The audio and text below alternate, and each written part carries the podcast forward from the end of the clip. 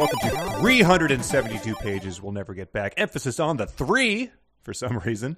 I'm Conor Lastowka. This is the podcast where we listen to us talk about bad books that we have read, me and Mike. That's a you know, that's a convoluted way of, of saying something that we've said what 137 times now. Yes. the, the introduction to this podcast. You get you know the deal. If again, if you're just listening for the first time, um, you you got a lot to catch up on. and you'll quickly understand what's going on. But yeah, your strange emphasis reminded me of we're, we're just doing a movie right now where I had to rewind a couple times because a weird old guy is just saying the word sourpuss, yeah. right? Just how would you say that? It's just that's pretty standard pronunciation. Uh, come on, don't be a sourpuss. This guy is, we only have this, the only thing we have to worry about is sour puss what is he saying? Sour what? Weird, weird emphasis. Anyway, Yes, and that is the name of a restaurant in this uh, in this world. They, come on down to the sour puss Uh, anyway, yeah, we have quite a uh, quite a book. We're in the well, we're nearing the end. Three quarters of the way through Edison's Conquest of Mars by Garrett P. Serviss, a serial printed in I think a Boston newspaper, possibly others, in 1898. Uh, so the second oldest book we've ever covered on this here podcast. Do you think we'll ever get older than that? Oh man, do they were there even books before this? I I, I, I tapped out. I Oh yeah, I think uh, you know we could read Gutenberg's Bible, I guess, and that's about it. Uh, that's a yuck fest, yes. Serviss. Yes.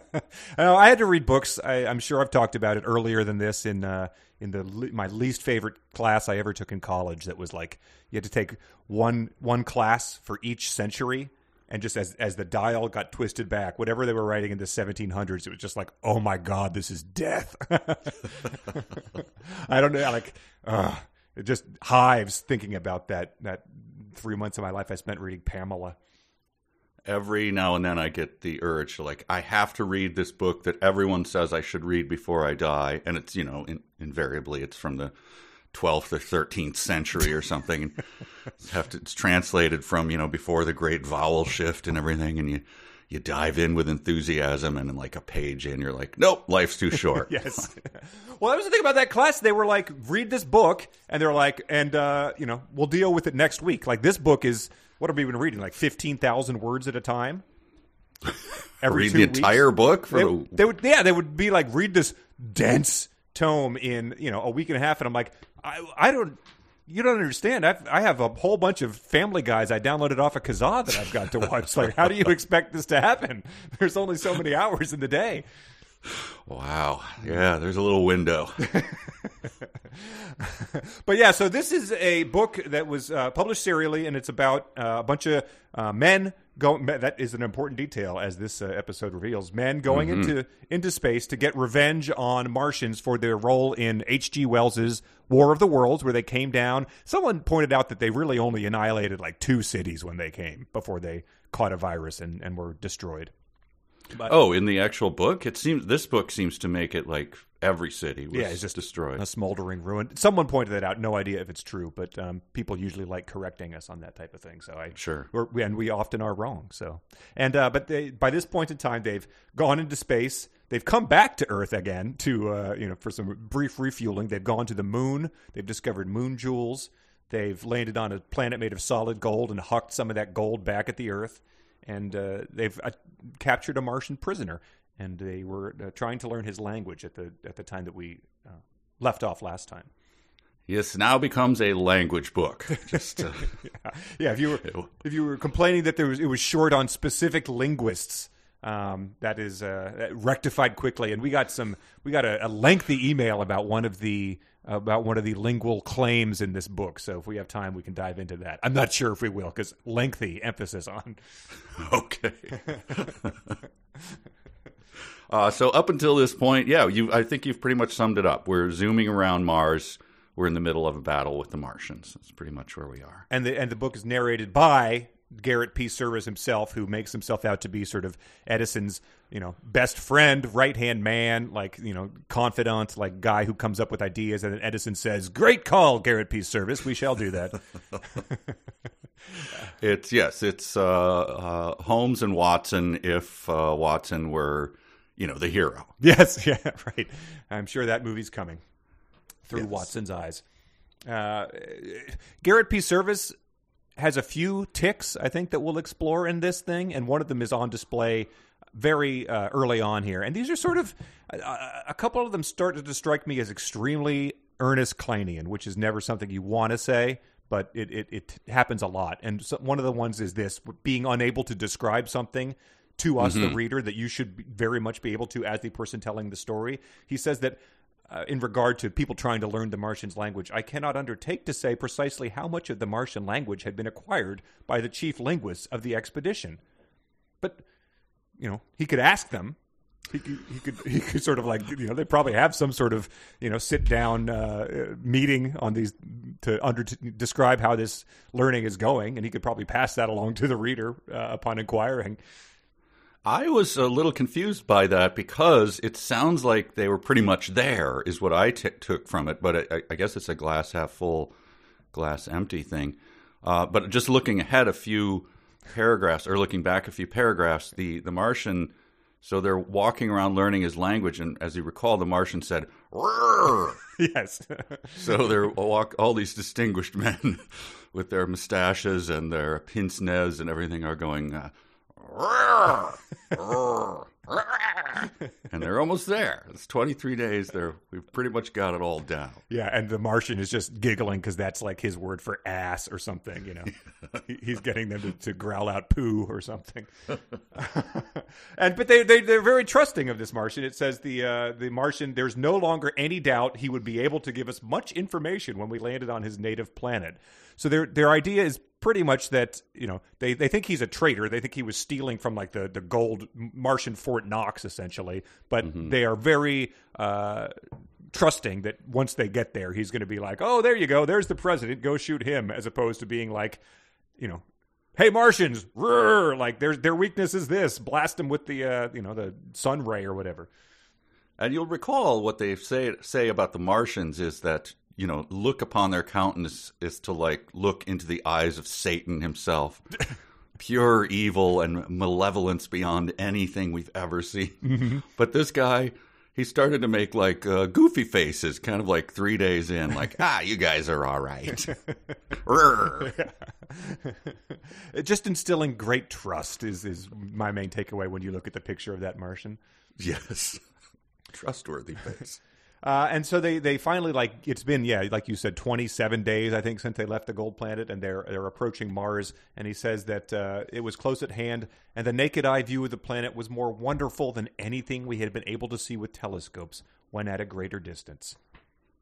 Moving on, there's there's nothing that gives you a sense of what that wonder is or or why you would say that, but then uh, Garrett P. Serviss quickly shifts into um, Wikipedia mode Oh, yes. and upon describing Mar- Mars, but also the the uh, mode that we've discussed before, where uh, an alarming amount of things on this wondrous journey into space, into gold planets, into moons.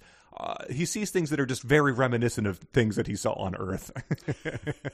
I he uh, I felt like he was dissing Earth clouds because he went to, to great lengths to describe how beautiful and iridescent Martian clouds were, and I always find it strange in these these Garrett P. Serviss uh, asides, like you you are in the middle of a mission to save Earth. Could you stop like pulling out the pipe and uh, standing on the deck and going, ah, what a lovely Martian night! Look at those iridescent clouds.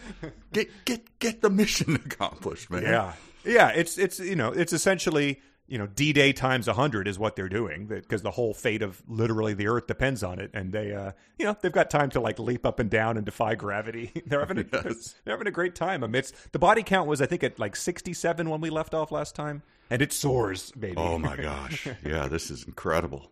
But just some of the some of the Garrett P. Serviss talk, he sort of just he he and he never explained why he was along for this journey, did he? Other than just being Edison's trusted guy. Yeah, he didn't say up front, like, obviously I went, me being, you know, the foremost. He just was there Right. from the very beginning. and he you know but he didn't say having having spent my life studying mars and obtaining all these facts because he now just says like you know to the south between hellas and the border of polar ice was a belt of great darkness that astronomers had always been inclined to regard as sea Looking towards the north, we could perceive the red expanses at the continents of Mars, with the long curved line of the Syrtis Major, or the Hourglass Sea, sweeping through the midst of them. So he just, you know, he, he rattles these things off as if you're, you know, taking a, a tour of an art museum with someone who studied art history in college. Yeah, I was just recounting the other day, and I think I brought it up on this podcast before the reading uh, Tolkien, where he'll go into you know, we stood at the top of a of a hill, looking down into a copse. Off to the right, the hill sloped off at a, you know, before becoming steeper and going into trees that were more arborous. And you're like, I just say stuff was green before. I'll I'll fill it in. It's just like maddening. Yeah. And this is what he does. Like to the north. Okay, I'm fa- what direction am I facing? and, uh, I'll, I'll, picture this. Hang on, give me a second. It's right. it's a lot of work. Yeah, and with a lot of you know Latin phrases describing describing these things that are all just astronomy talk. But I guess that's how he was. Uh, he that was probably how he was establishing his cred to these readers of this uh, idiotic story. Yes. um, and, but yeah, you're talking about the clouds. He said that the uh, the uh, floating higher above the surface of the planet were clouds of vapor, assuming the familiar forms of stratus and cumulus with which we were acquainted upon the Earth. Like make up a new type of cloud. You're on a whole different planet. Like there were nothing like the, the, the things we saw on Earth. Is just a much more intriguing thing. They were green. You can use whatever imagination you want. Yes, these Martians very much like men, but they they were they were bigger. So, so we know you got it in you, man. the Martians are bigger, so that's a start. Or when he describes the uh, the teeming inhabitants of the Earth as being like a gigantic ant hill. like oh yes, poetry. Uh, so they they fly around the surface of Mars, right? Mm-hmm. Oh, and they see all these like just tons of like battlements, like metal battlements, mm-hmm. right? Yes, just fortresses everywhere. and uh, they they don't seem to be alarmed by that. Uh, yeah, it says the planet of war appeared to be protect, prepared for the attacks of enemies, but then they say that like the prisoner is like being great assistance and taking a certain pride in exhibiting to strangers from a distant world the beauties and wonders of his own planet. So it is just sort of like a hometown tour. Yeah, he becomes the tour guide. I wonder if he's got a little patter with it. Like that's right. Yeah. Uh, the guy in back, he's he's going. I don't get anything he's saying. That's all right, sir. We'll we'll explain it slower later. Anyway, off to the left, you'll see. And over here, you'll see that we've got a Hard Rock Cafe. Who doesn't have a Hard Rock Cafe these days? I mean, hey, look, a Starbucks. Hey, look, a Starbucks. Do it with me, everyone. Hey, look. He's got I'm one of the, those uh, those big sticks with the flag on top that you hold up, like when you. Yes. we're following. We're following. And what he also does is he says stuff like, you know, he confirmed our opinions that certain of the works we saw beneath us were fortifications. So these guys on this trip and mainly Serviss always have these first instincts that turn out to always be correct. You know, be like that looks like it might be, uh, you know, a, a canal lock, and it's like it turned out it was. yes. So, but that, how that's going? That's going something like this. okay. All right. We nailed he, that one. What did he say? Yeah. Uh, but it, it, says that uh, it, it, would not be now long before we could ascertain by the irrevocable test of actual experience whether the Martians possess the power to annihilate us or not. so that's a big, kind of a big shoe they're waiting to drop or not. Uh, oh, and then they say, oh, wait, he gives the body count right after that, right? Oh, yeah. We were here to make war on this new world. Deducting our losses, we had not more than 940 men left. Okay, so that's yeah, that's about correct. So what do you say? I said 67. Yeah, he okay, came up with a right. thousand. but again, that's about to drop rapidly. I like this sentence too because I think it was said unironically, but it sort of sums up a lot. It says, "This was a whole new world that we had discovered, and it was filled, as we could see, with inhabitants." so that's sort of been the attitude, I guess, uh, for a long time. Like, let's right. go discover this place that lots of people live in. And then he talks about um, th- there's a lot of the the bragging about the ship thing, which you know we've that's come before, but it, again, it was evident that this maneuver would save us from danger if it were quickly effected, because the airships of the Martians were simply airships and nothing more. Yeah. They could only float in the atmosphere and had no means of rising above it or of navigating empty space. They came to Earth and kicked our ever loving asses. What are you talking about? Yes, the guys the guys who who kick the shit out of you have vast technological limitations whenever that appears convenient to you. But then you you diss on it, and he says you kind of have to shoot them like guns or something. Yeah. The ships, which I I I- don't think so. It doesn't seem right. But Shoot what like guns?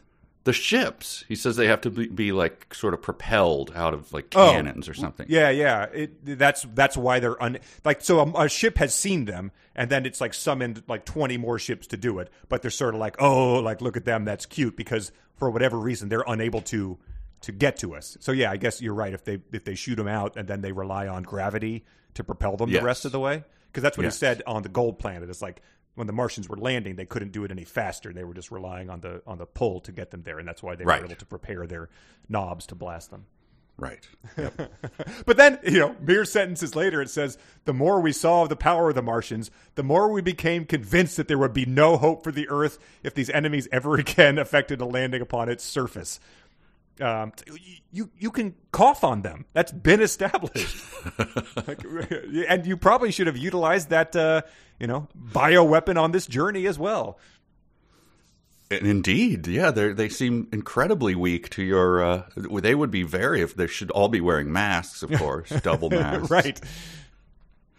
Um, I, I was disappointed. I have to say, it becomes at a certain point, it kind of becomes clinical. Like we meet the big ships, we fly up to a distance where the ships can't reach us, and no like dialogue within the ships. Mm-hmm. I wanted, I wanted so much more of that. Because every now and then Edison will stop and go, I have deduced that what we need to do now. But it's like there's all these guys in there. What what is happening in the ship, you know? Yeah, the dia- dialogue is very rare, but when it comes, it's pretty delightful because then it, it, it starts being just attributed to random guys. Oh yeah, that's delightful. You get like Western old timey guys, but also you know, yeah, the uh, dignified Edison old timey guys. Yeah. Uh, but they poke the hornet's nest and they uh, uh, they're overwhelmed immediately. so uh, Aston answered Sir on the whole, huh, I wonder if this warlike planet, has, which is teeming with inhabitants, has any uh, ability to wage war against us. Let, let's let's poke it and find out. It does sound like a Norm Macdonald line. Uh, But also, it's like you named this planet. You don't know what they call it. They could be like Peace Land, is what we refer to our land as. you named it after a, a, a Roman god from two thousand years ago. But they also come to the uh, to the conclusion. They're like, um, you know, uh, with with Mister Edison away from from home, like they they would Earth would not be able to build any more of the disintegrators.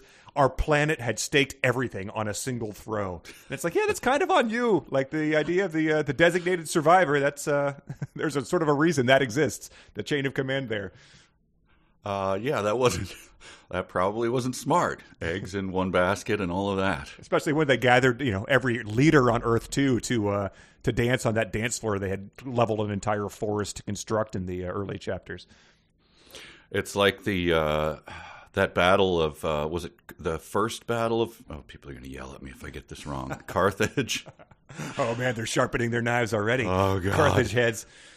Uh, no, where they were they they waged the battle and uh, they sent all of their like it became a, a cry like you know spend all your money and give us your best your your strongest son the one you love the most because it's what a glorious victory Wow. and then they were wiped out to the man like but guys from the senate and everything going and like i'll go and people go yay we got another one all just like slaughtered in a field Wow. of blood God.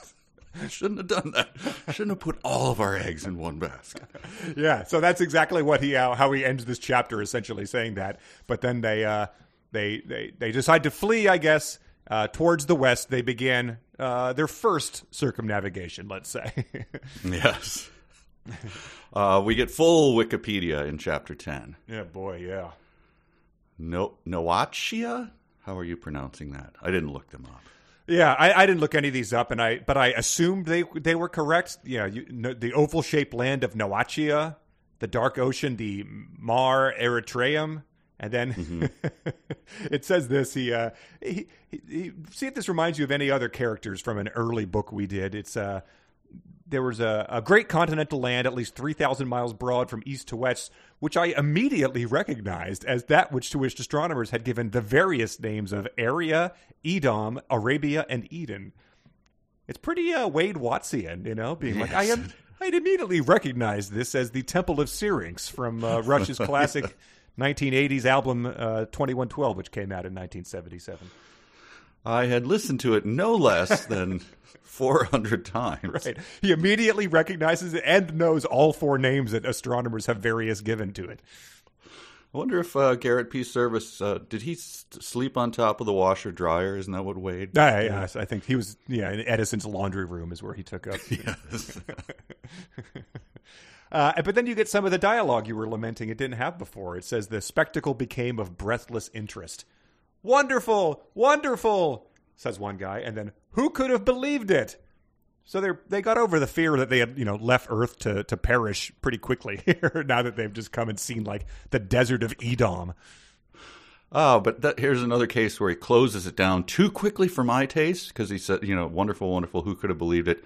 Such were the exclamations heard on all sides. Like, give me, I want more of those exclamations. What else were they exclaiming? tip tip. Do you remember what was it? Uh, I think there was a thing we did. It was the um, the the Santa with Stinky the skunk and the wolf. Oh yeah, where there's yeah. like they're show, they're like Stinky the skunk is doing a, a, play or something, and they just they have d- these kids' voices dubbed in, and there's oh, yeah. an obvious middle aged woman that just sounds like she's weeping, just be like wonderful, wonderful, wonderful. That's how I choose to interpret that one. Uh, uh. There, there comes another dialogue here. I think this was good too. It's uh, there's a, a system of like irrigation canals or something. It was far more mm-hmm. marvelous in its completeness than the boldest speculative minds among our astronomers had ever dared to imagine. Ha! That's what I always said, exclaimed a veteran from one of our great observatories. Mars is red because its soil and vegetation are red. So that is a uh, that's a guy. That's one of their finest sciences who's always been saying that. That's and they at once they heave a sigh. They're like, "Oh God, damn it, Dan." yes, yes. Was I was I right? Yeah. Poking one guy in the ribs, like, "You touch me again, Dan, I'm to snap that little rat claw off your finger." Mars okay, is... I'm just pointing out that I was right. Yes. Mars is red because it's red. That's my theory. Always saying that. Don't get invited to a lot of places with the other scientists. And then uh, a couple more exclamations, which are unattributed. What trees and what grass and what flowers? Okay. it's like Goodnight Moon all of a sudden. What mush? and then uh, the best attribution I've ever read in a book uh, from someone. They quote someone. Yes. Uh, do you have it there? That's all right, exclaimed the enthusiast I have just quoted. wait, wait, who's this? Uh, it we, we, so it's it could be wonderful, wonderful guy who could okay. have believed it guy, or that's what I always said. Mars is red because its soil and vegetation are red. I mean, what trees, what grass, and what flowers are sort of I think Serviss is inner, inner dialogue. The uh, enthusiast he just quoted, though. Maybe it is the the veteran from one of the observatories. That guy again? Ah, possibly. He wasn't. I mean, I guess he was. You know, if it was his theory being in, uh, proved correct, that's. Uh, I'd be enthusiastic about that. And and then he does. Uh, he brags again. I knew it would be so. The trees are big for the same reason that the men are, because the planet is small and they can grow big without becoming too heavy to stand. Uh, uh huh. Dan, he shut the hell up. He smuggled compressed weed on board, and now he's just spouting off his theories here. So yeah, that checks out though. If if it's Mars is red because its soil is red, guy, it probably checks out that uh, uh, it's big because the men are because the planet is small. Is probably the logic that tracks there. I, I, I think exclaimed the enthusiast I have just quoted. If that had been in fanfic, obviously I would have been. Come on, people. Um, I, I, don't have anything else there because it is just sort of get into Wikipedia here, but I do just want to point out that um, there are everywhere they look are fortified stations glittering with an array of polished knobs. Um, so we can just just acknowledge that. I think it's important. Yes, just that everywhere the, you look, that's the there's a there's a few more of those coming up. um, so here's what they they just make assumptions about everything, which obviously they do from their own you know biases. Yeah. Even astronomers are not likely to be wide awake just at the peep of dawn. Almost all of the inhabitants we confidently believed would still be sound asleep upon that part of the planet passing directly beneath us, and those who are awake would not be likely to watch for unexpected appearances in the sky. that is just wild speculation. Insane. It's Why an, are you confident about it at all? it's an insane one, you know, sort of a stereotype about astronomers. Yeah, that's crazy. They're late risers, sure. But Sure. like, yeah, what makes them think that these are not like nocturnal beings or, um, you know, beings that require less sleep than a human does, type of thing? Yeah, they have giant eyes. Maybe they are complete. Maybe they don't sleep at all. And Yeah, know, they could enter a, a rejuvenation pod every uh, every like thirty six hours for half an hour or something. no, but they were they were confident. Well, he's confident about this assertion as well. It's a very good one. It's right after that uh, that uh, Martians Martians tend to uh, lay in bed a lot. But uh, our, besides, our height was so great that, notwithstanding the numbers of the squadron, we could not easily be seen from the surface of the planet. And if seen at all, we might be mistaken for high flying birds. So just packed with assumptions there, starting with uh, one that there are birds on Mars, that the Martians would not see, uh, you know, what they believe to be high flying birds, and be like, "Oh my God!" Like a creature that does not exist on our planet, blasted out of the sky immediately. you know, and then let alone that these creatures who, as we've reiterated, destroyed Boston, uh, don't have you know a, a telescope that would be able to pick you out of this. Uh, why are they even awake? What is happening? The birds only wake up when the astronomers are up. Uh, so they, I guess they circumnavigate the planet just so we can get the uh, Wikipedia completed. I think Yes, very much so. Memnonia, Amazonia, Aeolia, Trivium Charontis. Uh, the continent of Libya, which, as I remembered, had been half covered by a tremendous inundation whose effects were visible from the Earth in the year 1889. That is 100% something that Ernest Cline could have written. you know, uh, the the uh, different strokes episode, which, as I remembered, involved them getting uh, harassed in a bike shop by. Uh, Oh man, but yeah, they ha- they've gone to the dark side. It was Edison's idea, I think. I'm, try- I'm trying to look back at why he had this idea, but he was like, "We just got to, uh, you know, get over there because uh, the sun di- light cycles are are the same as Earth. So, like, if we get over to the other side, we we think they might all be asleep, essentially." right. But they do the same thing. This is a repeated beat, I think, because they send a, a troop over there a little bit coming up. this will not be the last time they just spin around Mars. He has to get back to the side. Yeah, uh, and it's to me, it's sort of like writing it serially. I think we've maybe have talked about this, but who knows how long it was in between these things? Like sitting back down to something that you like last did the episode of, you know, two weeks ago is sort of like, did I have him already circumnavigating Mars? Ah, who cares? Like, let's. no one's going to be reading this 130 years from now. I think that does explain it. Actually, yes. we we've all uh, you know you you binge a television program and you're hypercritical of the fact that yeah that's kind of similar to the one I just saw. It's like yeah that that was a month later that they filmed that. Uh, he, he does another sort of serviceism here where he says, There are one or two things of special interest amid the multitude of wonderful observations that we made, which I must mention here on account of their connection with the important events that followed soon after. It's like, you know, you're, you're telling us the story, man, and by this point in time, you have to think that we're on board with this if we're still reading. So just tell us, tell us the things that are important, and we'll assume anything you're going to tell us is, is important. Like, you haven't really earned that uh, benefit of the doubt, but come on. And I wonder, did that was that style? Was that just the way people talked as well? Which would mean, you know, when you're going to the to, to the store to get dry goods or something, and you run into, you know, your friend Terry, and you're like, oh God.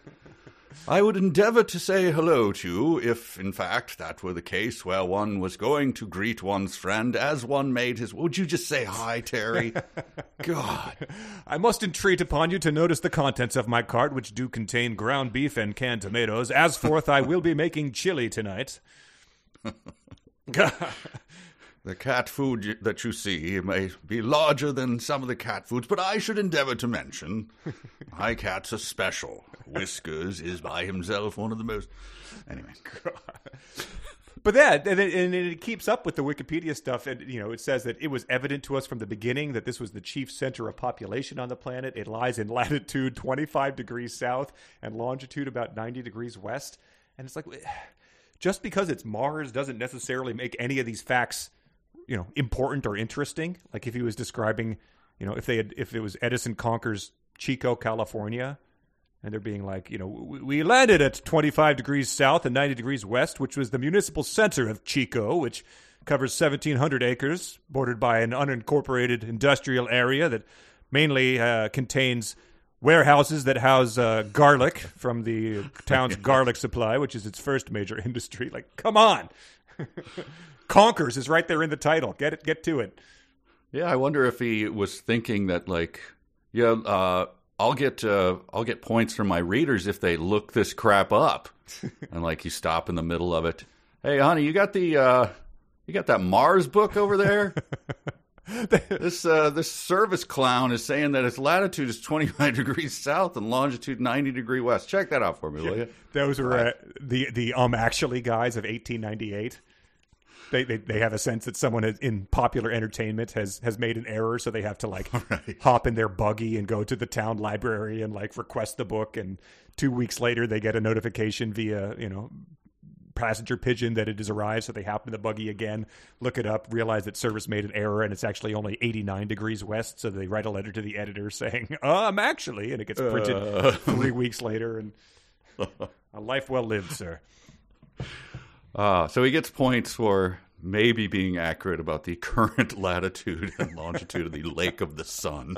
right which is the you know it doesn't matter because it's the chief center of population on the planet which is the one part of this that you're making up so it's not like people are going to be like well when i get to mars i'll check and see if that's true Right.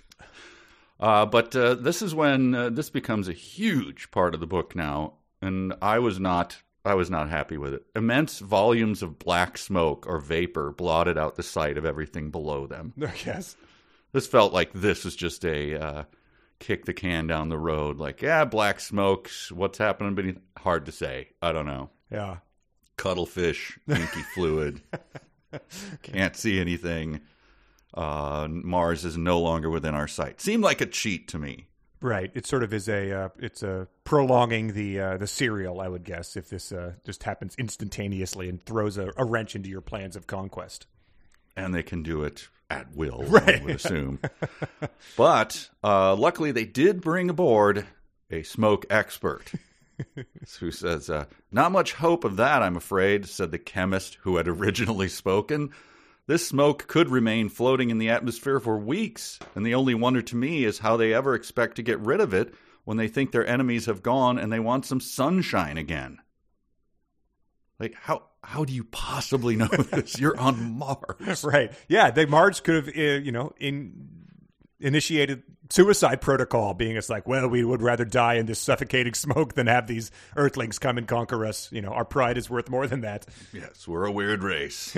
Our eyes are big, but our feelings are big too. yes and as we as we know uh, once once we die our bodies do you know regenerate via you know spores so we will you know repopulate the planet within a matter of days uh, you know, you know our consciousness transfers so it's not that big of a deal like I like this part. I just want to go back to it because it says right before they did the uh, the smoke protocol, it says that they had they had returned they had already navigated the globe, so they returned back to the initial spot they were where the Martians saw them. It says, in a certain sense, we all felt at home here. but it says, as it proved, our enemies were on the watch for us there.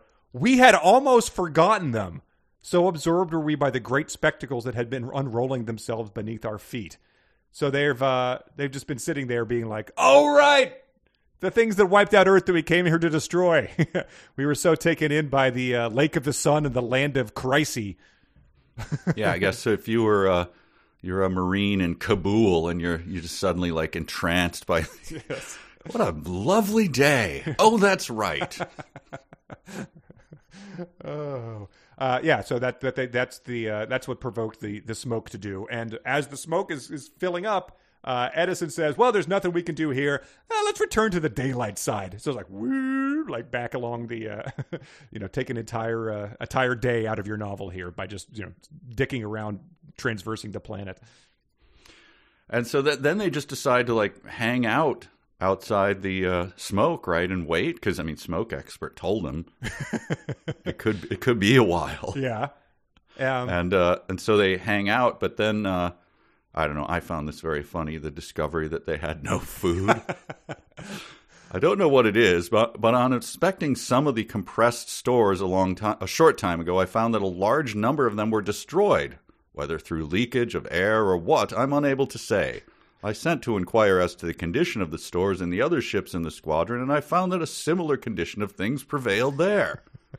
That's the discovery of, oh my God, we're going to starve in our ships on, above the planet Mars. yeah, so it says they have 10 days of food left. Um, and but uh, this is just a, something that happened entirely off camera. Yep. And like and forgot to tell him. and you know, he he hand waves a lot of stuff away in various things and it's like the just the lack of imagination, you know? Like space worms got into the food supply. Like the, the ionization rendered it inhabitable. The um, the Martian prisoner betrayed us and poisoned the food with Martian dust or something like that. Anything would work. All you have to do is say it, but he just is like, who knows what happened or why or when. Oh, it's it's great. I'm now I'm looking back on it. I forgot to note this down, but uh, he calls the provision, you know, leader, the the guy who's in charge. What do you call it? Uh, Cookie? okay, Cookie. Get in here, man. Uh, we're gonna hang out here for a while. How how are we doing? And this is the this is what this guy says. I am sorry to say, sir, that something has happened. something has happened. Explain yourself. Cookie's just like rolling in. He's put on like 150 pounds in the past couple days. Uh, I don't know. I don't, I don't know what happened. um, oh. Wiping it out of his stubbly beard, smoking a cigarette in a chef's hat. Uh, but so, th- had you picked up on the fact that they were all surviving off of compressed food this whole time? Because I did not notice that, and, and compressed food plays a big role later. So I, when I went back and reviewed this, I was like, oh, I guess they did mention it before. It said that the the, the first time they, they, they mentioned this was pretty early on. It says we had an abundant supply of compressed provisions, compressed air, scientific scientific apparatus, and so on. Um, but I, guess, I think I glazed over the fact that the provisions were compressed. Yeah. I thought that just mean like you know, I don't know, bricks of dried food, or I was just thinking early space food or something. I don't know. Right? Yeah, just like shrink wrapped type of things. But I think it sort of essentially means like the uh, the stereotypical space food pill where you eat this and like you know because later on they're like be careful with this like it sort of expands in your stomach or something. Yes, I think it's uh, Elven lembas that they got. a small bite feeds a grown man for a week. You know. Wow. Uh, I guess Serviss was ahead of his time in something else then. That's right. so they pretty much say, like, look, we can't wait it out like Smoke Expert said. Um, we've got to get down there and do it now. And this is kind of funny. It says, we must get, to, you know, we cannot wait for the smoke to clear off, even if there were any hope of it clearing. We must get down on Mars now, having conquered it first, if possible. Well, how do you plan to do that, sir? I mean, I know it is right there in the title, but uh, it seems like you're probably going to have to land in order to conquer it. But I don't know. Who, who knows what these knobs are capable of? And then he, but he he gives the plan, and this made me, this also made me laugh. Uh, after a few hours, the commander called me aside and said, "I've thought it all out. I'm going to reconstruct some of our disintegrators so as to increase their range and their power. and I'm going to have some of the astronomers of the expedition locate for me the most vulnerable points on the planet where the population is densest and a hard blow would have the most effect. And I'm going to pound away at them through the smoke and see whether we cannot draw them out of their shell. Um, yeah, yeah, do that. Yeah, do that. Right, Maybe yeah. we should have done that from the beginning instead of just fly around the planet and draw their fire. And then forget they existed. That I like that. That was the plan he came up with after a few hours. You know I'm what? going to reconstruct some of our. You were able to do that. Why didn't you just do that from the beginning? Yeah, it's like when a uh, when a when you buy a device that you know has a capability like on your car or something, but you don't pay the dealer extra to unlock it, but it's there. You know, it's like, come on, I want the nav feature. I know it's there. I just have to pay you, and you press a button that's going to unlock it. Like, right. you could have made the disintegrators have much bigger range and power. It was just sort of soft locked on us. Sixty-seven of our men are dead. Thank you. but uh, I, I hope that uh, Terry Silver's watching because he loves it. He loves it when he pounds him. So that's uh, he does. I think he's come up in every episode of this podcast so far. Uh, but so after the guy comes up with that plan, they do have to, uh, I think, wait another hour. So that gets pulse pounding. Um, they, I think, or, or do they? Do they then circumnavigate it again? Know. No, they they wait an hour so that uh, some astronomical astronomical condition is correct as they get there, and then Edison delivers this uh, nice uh, thing that he also was able to do. I have ascertained, said Mr. Edison, the vibration period of the smoke, so it will be easy for us to shatter it into invisible atoms. I'm not sure if he consulted with the smoke guy on that one or if he just, you know, he's a genius. He probably came up with it on his own. But I just thought it was very funny that the they they needed to use the disintegrating ray on the smoke now. And I hope when they with the disintegrators because you have to enter the vibration period of the things you're shooting at. Mm-hmm which I assume is like a, a, thick laminated book on one of those, you know, on a clip or something yeah. on your belt. So I hope that they all have little markers and a space where they can write in the smoke vibration. Oh, right, yeah. Because that's a new thing, you know. Martian smoke was not something they could test back in uh, Menlo Park. so I assume there's just like empty spaces on all the little books where they have to enter all the numbers of the vibrations of everything they shoot at. Right. Yes. We'll uh, we'll leave these the last few pages blank in case things get invented since then, or maybe it said Martian smoke and then question mark question mark like fill it in like when you discover it. It could, but imagine you have to thumb past like uh, crow feathers. yes. Like, do we need? Do we really need this? Leave it on there. Yeah, I have written it. Yeah, First Lady McKinley's petticoat. Eh, Mr. Edison, please. uh, we get this title, "The Blow and Its Effect," which was mm-hmm. not, the science fair project that got me suspended in sixth grade. That was one of those like you know foam boards that have three different uh, trifold uh, foam boards. uh, so yeah, what they're planning to do is the uh, okay. Uh, the first thing then was to locate the lake of the sun on the smoke-ridden surface of the planet beneath, beneath us. This was a problem that the astronomers could readily solve. Oh, phew, good. I was worried there might be some conflict or drama. A couple sentences later, it is the lake of the sun, shouted the astronomer who furnished the calculation by means of which its position had been discovered. and indeed, it was the lake of the sun. Left us hanging there for a while there. He made wow. the claim that we could do it easily, but we didn't know if it was true, and then they did it easily, and it was confirmed that it was correct. And it was confirmed. That's storytelling. That is really good storytelling. Pulse pounding. Um, uh, yeah, and I think they essentially blast a hole in the smoke using the disintegrating ray, right? Mm-hmm. And yes. then they just start then raining down blows with the disintegrating ray or a different knob or something as they do that. I, think, think they, are just the only thing they have is the disintegrating ray, right? Got it. So the upgraded disintegrating ray. Let's not forget. Um, oh, he upgraded all of them. Yeah. Yeah. It he, says as this, as each of our ships possessed but one of the new disintegrators. It was like, how did you even hand that off? Like, how does exchanges of things work between these ships? But he managed. They installed the whole race. I guess that's just it was another thing that gets happens off camera. He was like, you know, download the firmware update for yes. Windows 11. Do not click on it until you have, you know, partitioned a space on your disintegrator drive. it's a, it's not an approved app in the App Store, so you will have to sideload it. Um, uh, but yeah, they start they start blasting uh, like four or five Martian airships out of the sky.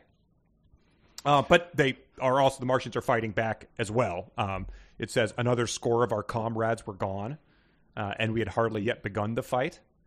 And then it says this was a you know he he tossed a, a thing that I issued to settle down to into this sentence because I had never heard it before. But glancing at the other ships which had been injured, I saw that the damage to them was not so serious, although they were evidently hors de combat for the present.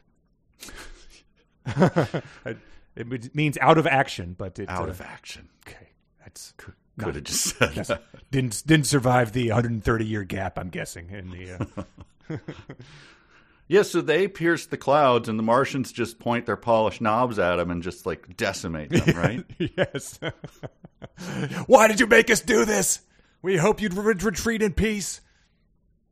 Uh, and does he say how many? Uh, I, I, know towards the end here, they're uh, you probably have stuff before this, but their fighting blood was now boiling, and they did not stop long to count their losses. Right. Um, they don't they don't elaborate on this till much later when he presents us with a shocking number of how many okay. people are about to die here. yeah, but no, he just says another ship got blasted, so that's excuse me, that's twenty more people that died. So I mean, body counts around 80, 85 at this point in time, eighty seven. Okay. Uh, but All yeah, right. they they say into the smoke, and they pretty much you know 90 of their ships descend down to uh, to start blasting the Martians, which is takes us into chapter 11, um, mm-hmm. um, which has another thing that's very similar to Ernest Cline. It says, uh, you know, so they're, they're, they're going down there. The big fight's about to unfurl. I have simply a confused recollection of flashing nights beneath and dark gray arch of clouds about, and then almost at an instant, the swarm of airships surrounded us. Um, blah blah blah, and it's uh, some before you know tongues of electric fire before which some of our ships were driven like bits of flaming paper into a high wind, gleaming for a moment, then curling up and gone. Um, so it says like a big battle happened. I was pretty distracted by all the carnage you know, there we go. yep. Enjoy that. I don't really remember a whole lot. Yeah. yes. Just picture a big battle with Martian smoke with holes pierced in the smoke. Right. Somehow. And this is where I wondered, like, hey, how, how's your prisoner doing this uh, attempt to exterminate his countrymen? You haven't really mentioned him in a while. right.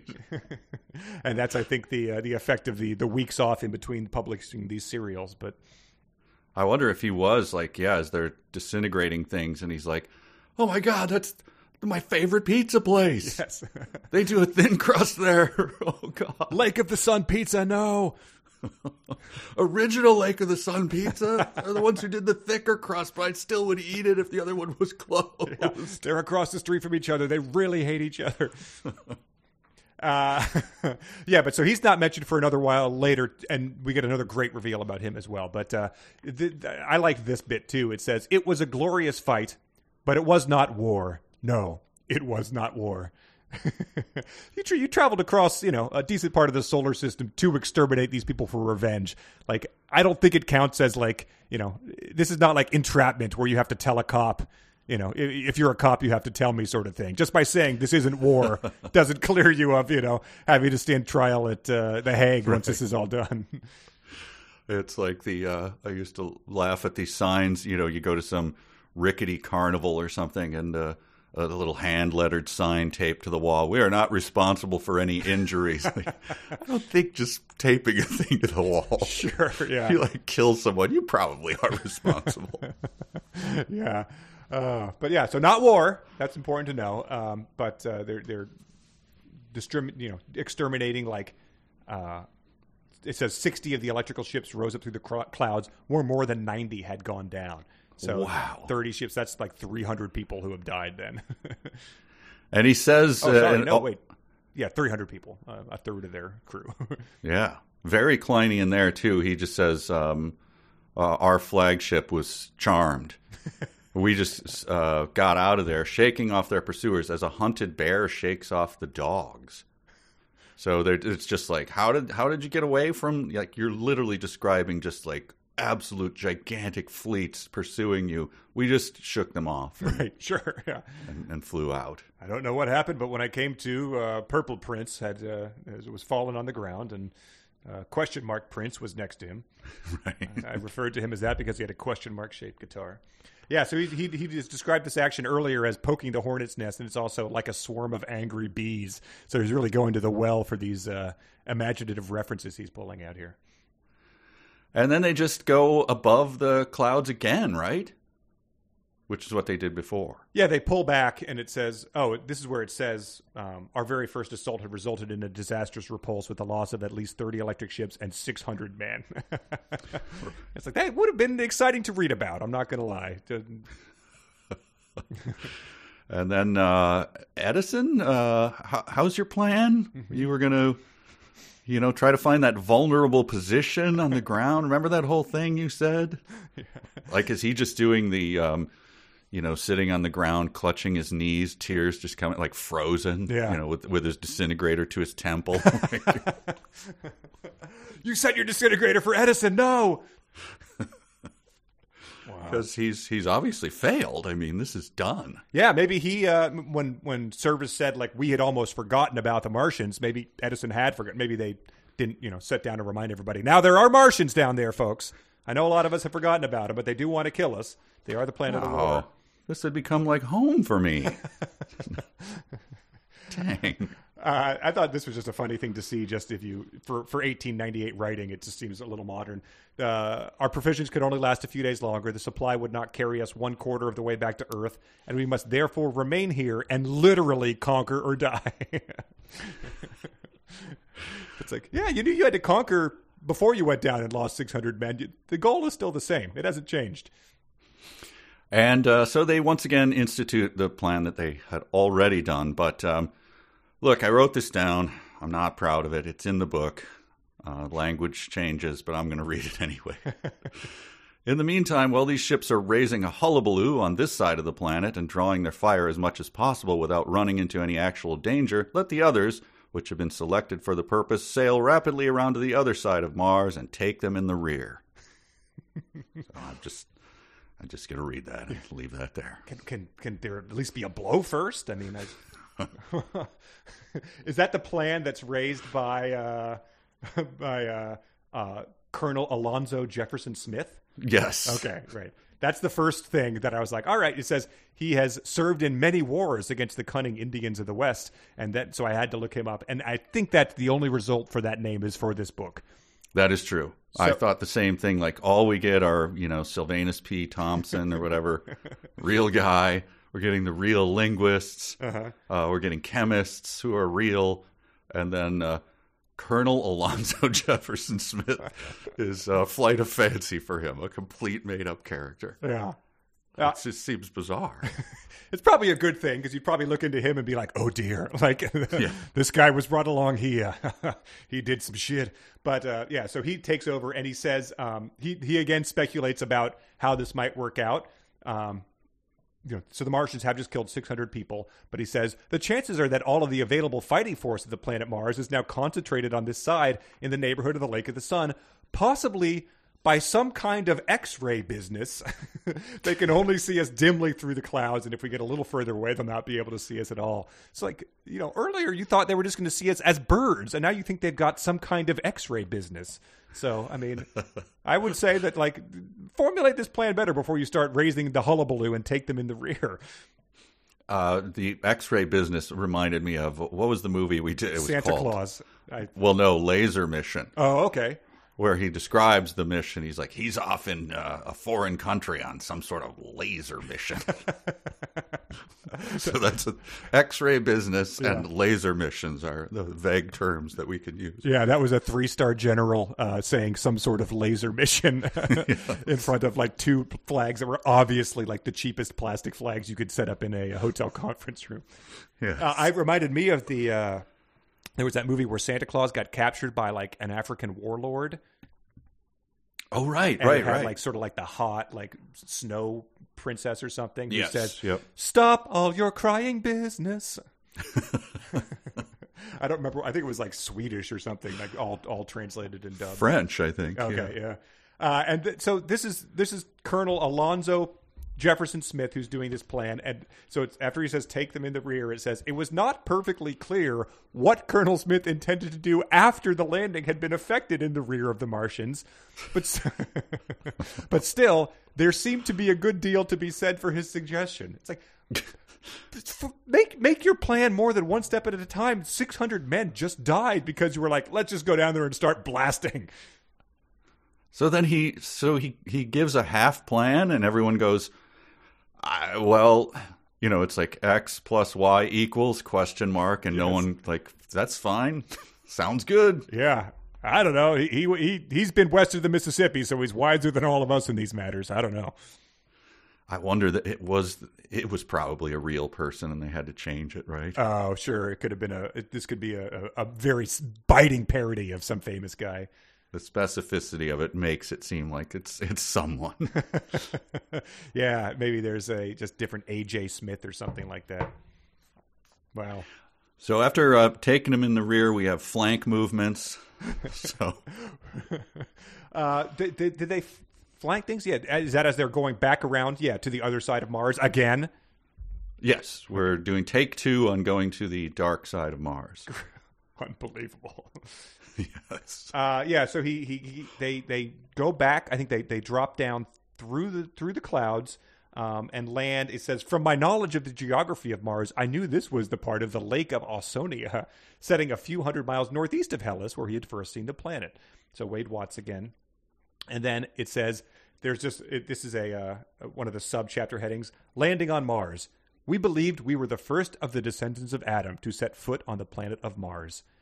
So I was wondering if, like, you know, Colonel Alonzo Jefferson Smith just like did the uh, um, put put put his foot down first, just so he could be the first guy.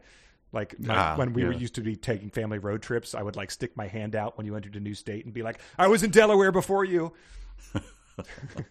so I'm, I'm imagining that's what guys in the 1800s also did. They were immature seven year olds. And I assume he, he claimed the land for uh, as he Sure. stepped foot on it, Yeah, I dubbed this planet Alonzo Sphere.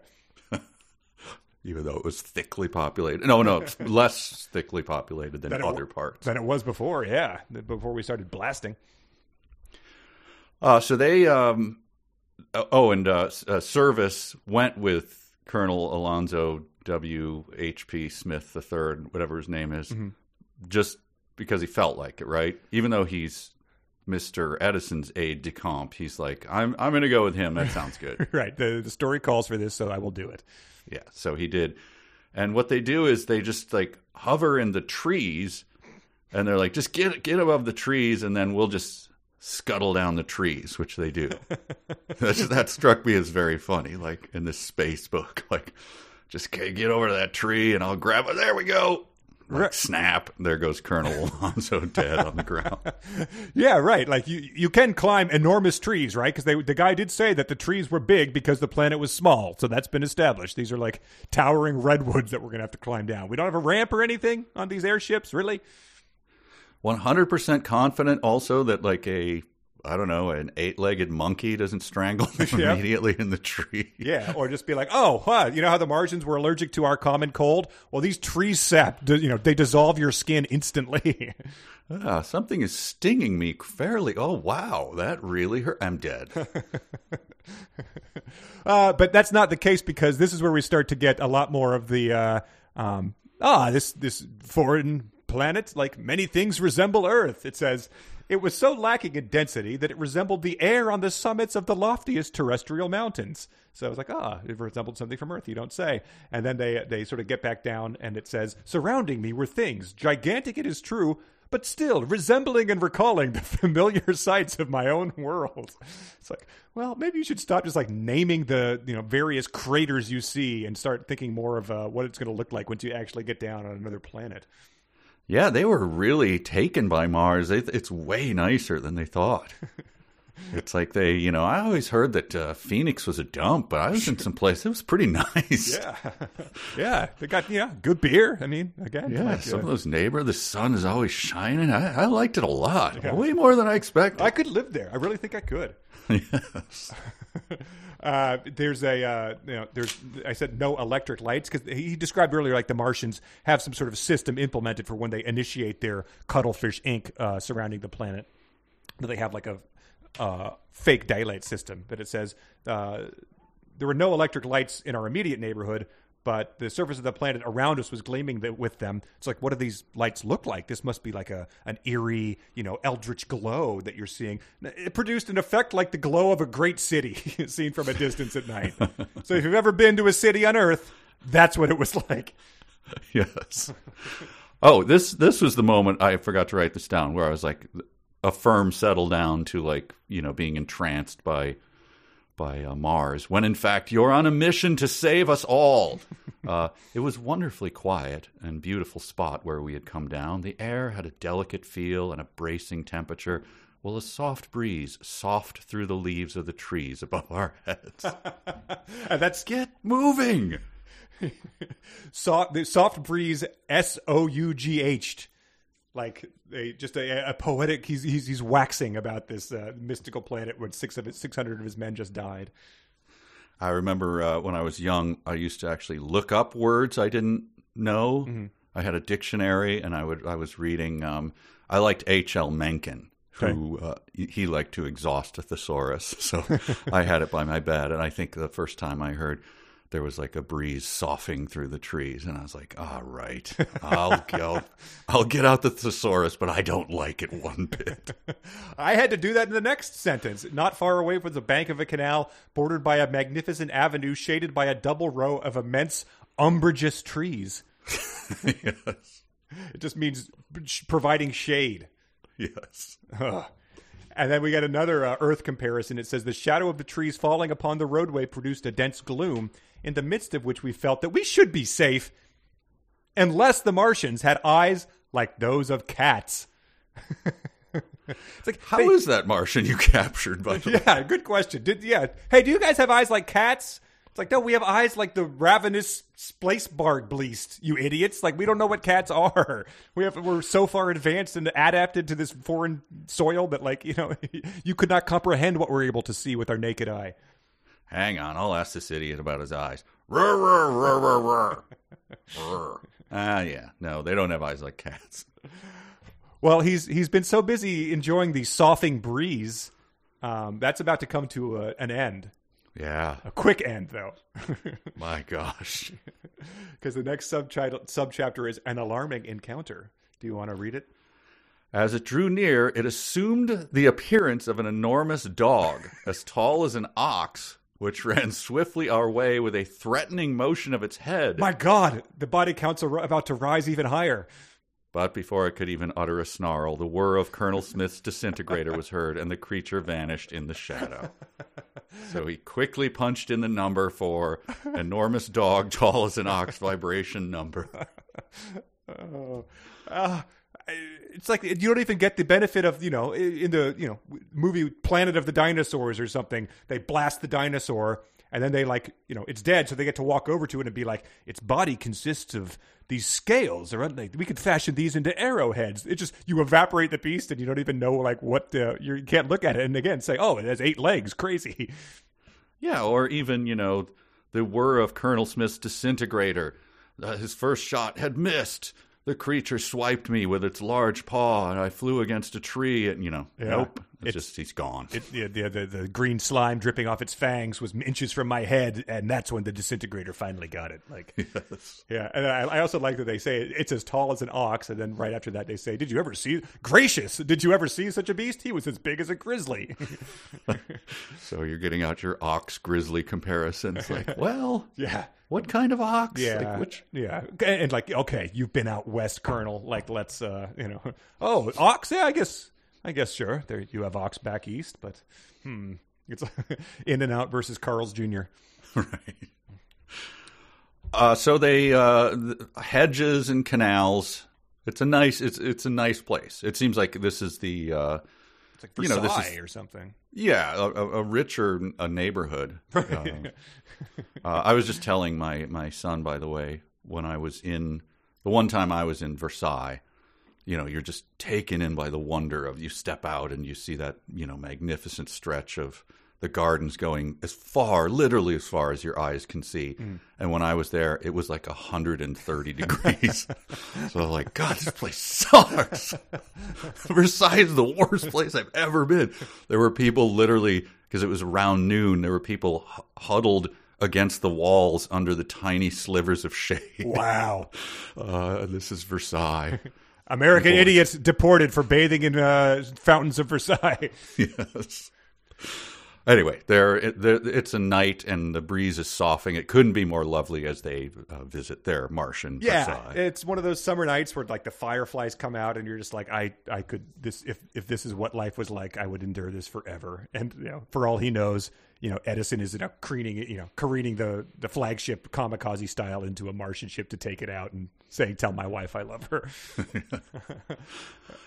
the Uh, uh, they go towards a door that's open, and out of this streamed a brilliant shaft of illumination, which lay bright upon the lawn.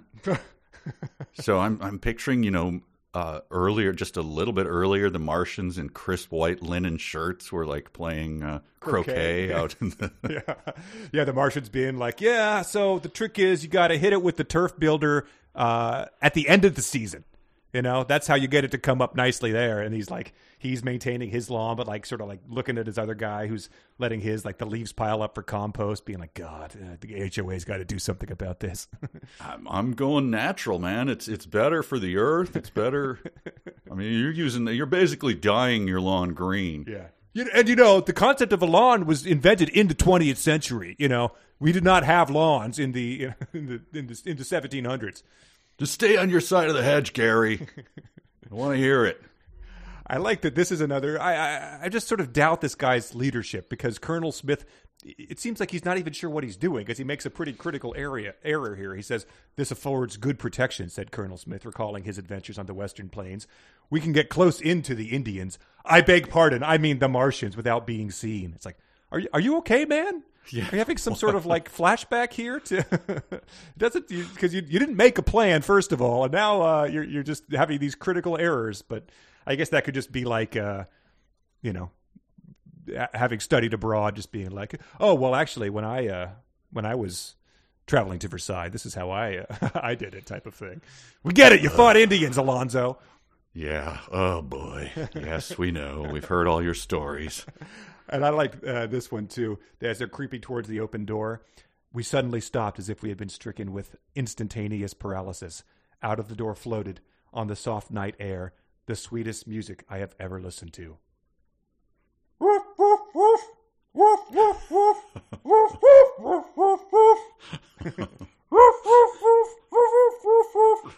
It carried me back in an instant to my own world. It was the music of Earth. What it's like having a Roni. Honky tonk, badonka Badonka donk, donk. scoffing to my ears the music of what was that guy's name? Who did Honky Tonk? Trace. Tr- Trace Adkins? Wow, yeah. Yeah. uh, my God, exclaimed Colonel Smith, what can that be? Are we dreaming? Or where in heaven's name are we? And the har- enchanting harmony floated upon the air. These guys, uh, come on, get your crap together. Yeah, really.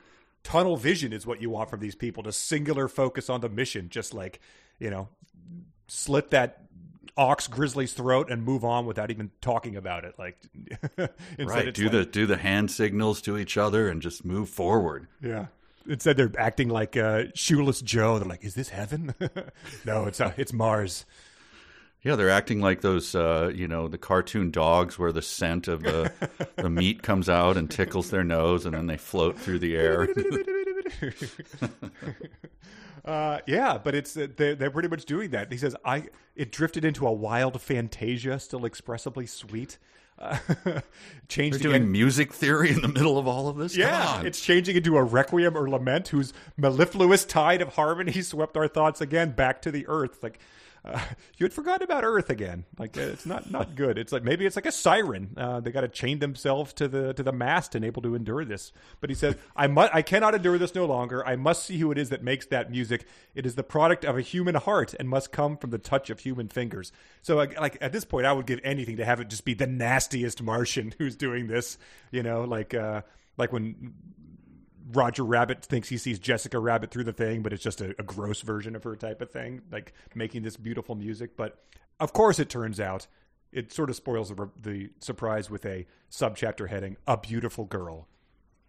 Yeah, it'd have been great if he walked around and it was, yeah, uh, you know, Cthulhu playing something with six of its penises or something. Just like, oh, all right, sorry, I, not as beautiful as I had originally thought. It- but it has no mouth. Where is that beautiful aria coming from? Oh, that'd be uh, penis number five. It's uh, that's the operatic tenor. So, uh, but I, I did like this. This is another one I had to look up. It's uh, a, an enormous hall, um, a more, glittering on all sides with metallic ornaments and gems.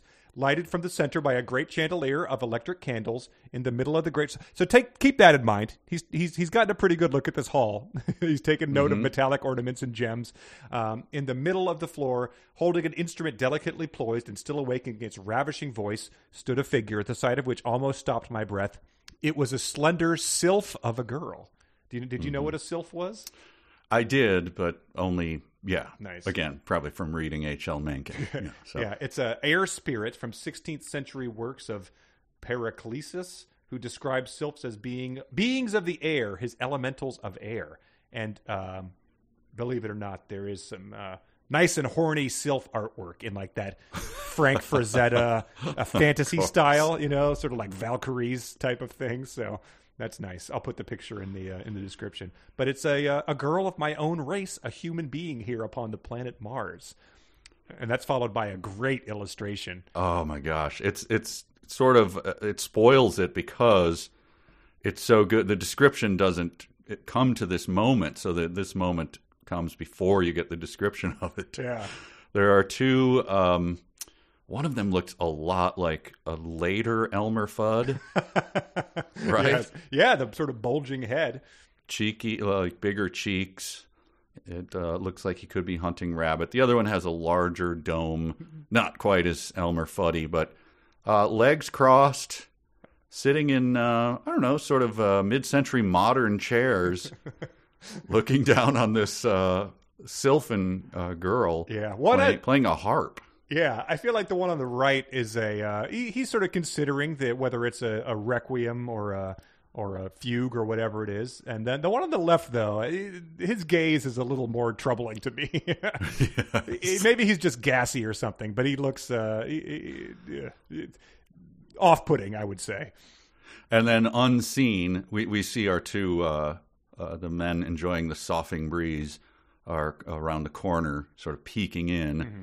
One without his helmet on, so or without his you know Yeah, mask thing on. I, I think that hand waved away at some point in time when he was like, "Oh, the atmosphere is just a little, the air's a little thinner, They're like the top of an Earth mountain or something." But Yeah, but there's an unseen behind a pillar is a third Martian, and it just is such a cheat that we don't get to see what he looks like. You know, they had like a big Rollie Fingers mustache or something like that. He's wearing a propeller beanie. He's the playful one. yeah. Uh, yeah, but they are yeah they're all they're all crossing their legs in this sort of uh, r- relaxed style. Um, the uh, the one on the right is also crossing his arms, so he's just very contemplative.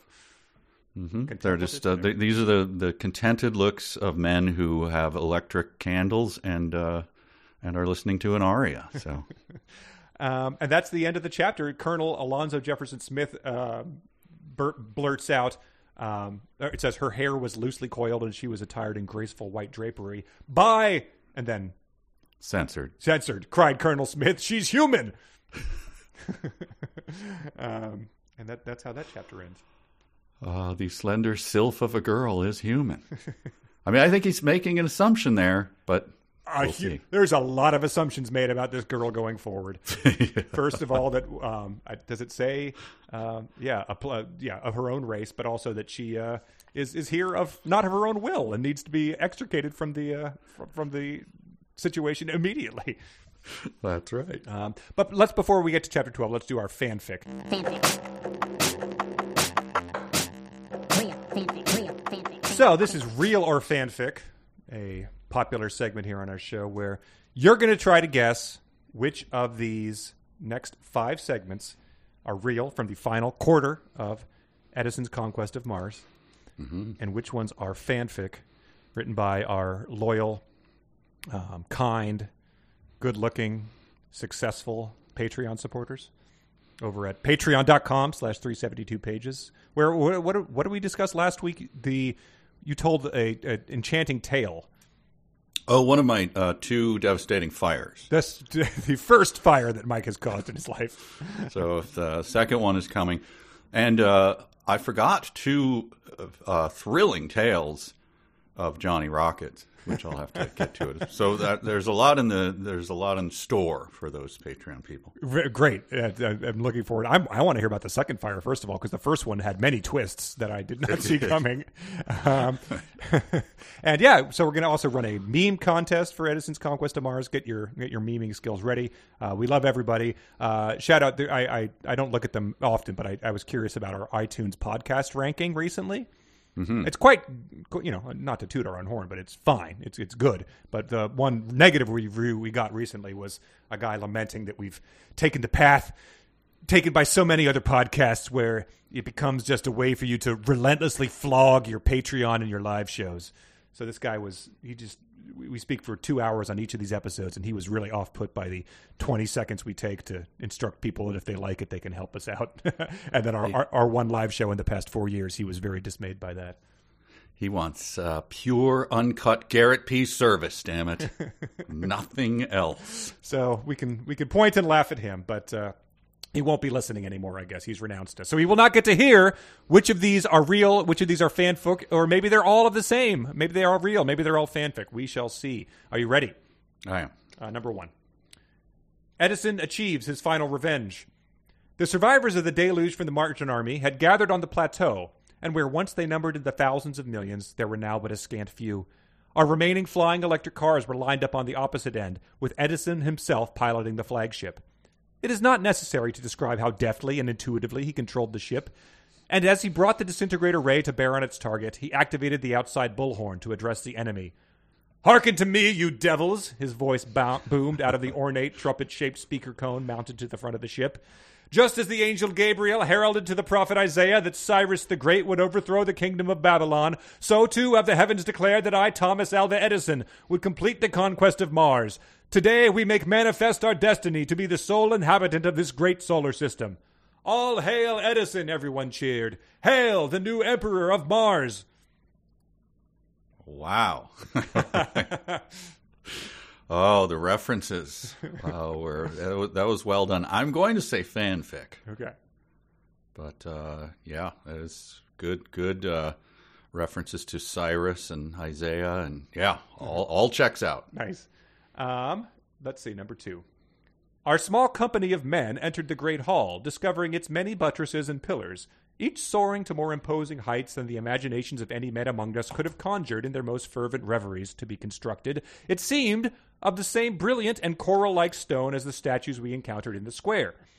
Before us, their regal countenances wrought into expressions we understood to be of rising dyspeptic malaise, sat the six elders of the Martian Planetary Council, as Ina had explained. Equipped now with the ancient languages of our celestial neighbors, who, though fated so recently to be also our truest adversaries, may yet, with fortune, ally with us in prosperous galactic residence, Edison himself, ambassador and exemplar of human achievement, greeted the assembly. Ergana, he profound he pronounced confidently. wow. oh, dystopian. What? There are a couple phrases in there that. Uh, Yeah, a lot of those were all, all one sentences. So, uh, dyspeptic malaise, dyspeptic ri- malaise. rising dyspeptic malaise. Wow. Uh, I'm gonna I'm gonna say fanfic. Okay. And let's see, number three. Um, where's number three? At the moment of oh, sorry, at the moment of starting, a most tragic event occurred. Our fleet was assembled around the palace, and the signal was given to rise slowly to a considerable height before imparting a great velocity to the electrical ships. As we slowly rose, we saw the immense crowd of giants beneath us, with upturned faces watching our departure. The Martian monarch and all his suite had come out upon the terrace of the palace to look at us. At a moment when he probably supposed himself to be unwatched, he shook his fist at the retreating fleet. My eyes and those of several others in the flagship chanced to be fixed upon him. Just as he made the gesture, one of the women of his suite, in her eagerness to watch us, apparently lost her balance and stumbled against him. Without a moment's hesitation, with a tremendous blow, he felled her like an ox at his feet. Holy cow! Whew! Ah, that is so odd. I don't know. I'll bite on it. I'll say it's real. Okay. Martians uh, shaking their fist at the uh, whippersnappers to get you off the lawn. Uh, Yeah. Number four, a Martian fate. F F E T E. Is that how you say that? Um, The new Martian emperor, enthroned in the center of the hall, looked every inch a princely satrap, surrounded as he was by such an aggregation of loveliness. At his feet were gathered the Martian ladies, sixteen in number, dressed in the regal style of the court, while in a semicircle surrounding were Thomas Edison, myself, and others of the delegation of men. The spectacular portion of the program soon commenced. The sixteen Martian ladies, with the poetry of motion, swung in graceful lines to the sound of rhythmic music and executed a very charming dance. Under what magic wand they could in such short time of under what magic wand they could in such short time effort such poetry of motion was an enigma to the audience, and as they swung from place to place, each step executed with the precision of trained corps of ballet dancers, the spectacle was certainly an entrancing one, and secured for the ladies storms of applause from the new emperor and our men. Brava, brava, brava, cried both Monsieur Moissan and Lord Kelvin in rapturous delight. Uh, I'm going to say fanfic. Also good. Wow. And here's the final one, number five. They're waiting for you now, said the young Ms. Cook. Eating a celebratory feast and indulging in much libations, all the major world leaders appeared to be in good spirits after the savage blow we had dealt the Martians on their home turf. Her Majesty Queen Victoria of Britain, Eleanor Cook announced ceremoniously, and Emperor William of Germany. Then she took her leave of us, and before I could so much as bow, the Emperor reached forward and shook my hand heartily. They're not likely to recover their strength in a hurry, he laughed. Going to Mars taught them a lesson they won't soon forget, thanks to your friend, Mr. Edison. To all the people of the world, he is a hero, as are you, Queen Victoria agreed. Eat with us, please, my dear fellow. Me? I cried in a voice I was ashamed to say was most undignified in the presence of such distinguished people. Oh, your highness, I, highness, I, pos- I couldn't possibly. My boy, I'm afraid we must insist, Emperor William chuckled. God in heaven, after all you've done for Mother Earth, don't you think you deserve to be celebrated? Wow. All right. I'm going to say fanfic, although I'm, my degree of confidence is very low. Wow. All right. All right. All right. Well, I think that, brother, I'm not certain about this, but this might be uh, this book might be your what's the opposite of kryptonite. You're doing you're doing well, I think. Ambrosia? Yeah. Uh, let's see. Number one, uh, this was Edison achieves his final revenge. He's the new emperor of Mars. Hail, hail. Uh, you said fanfic for that. That was fanfic written by Robert. Number two, this was uh, dyspeptic malaise. Martian Planetary Council. Edison speaks. RRR. Gana. You said fanfic. That was fanfic written by Jay. Okay. uh, let's see. Number three. This was the uh, Martian shaking his foot and then like decking a woman who falls to his feet like an ox. You said real. That was real. wow.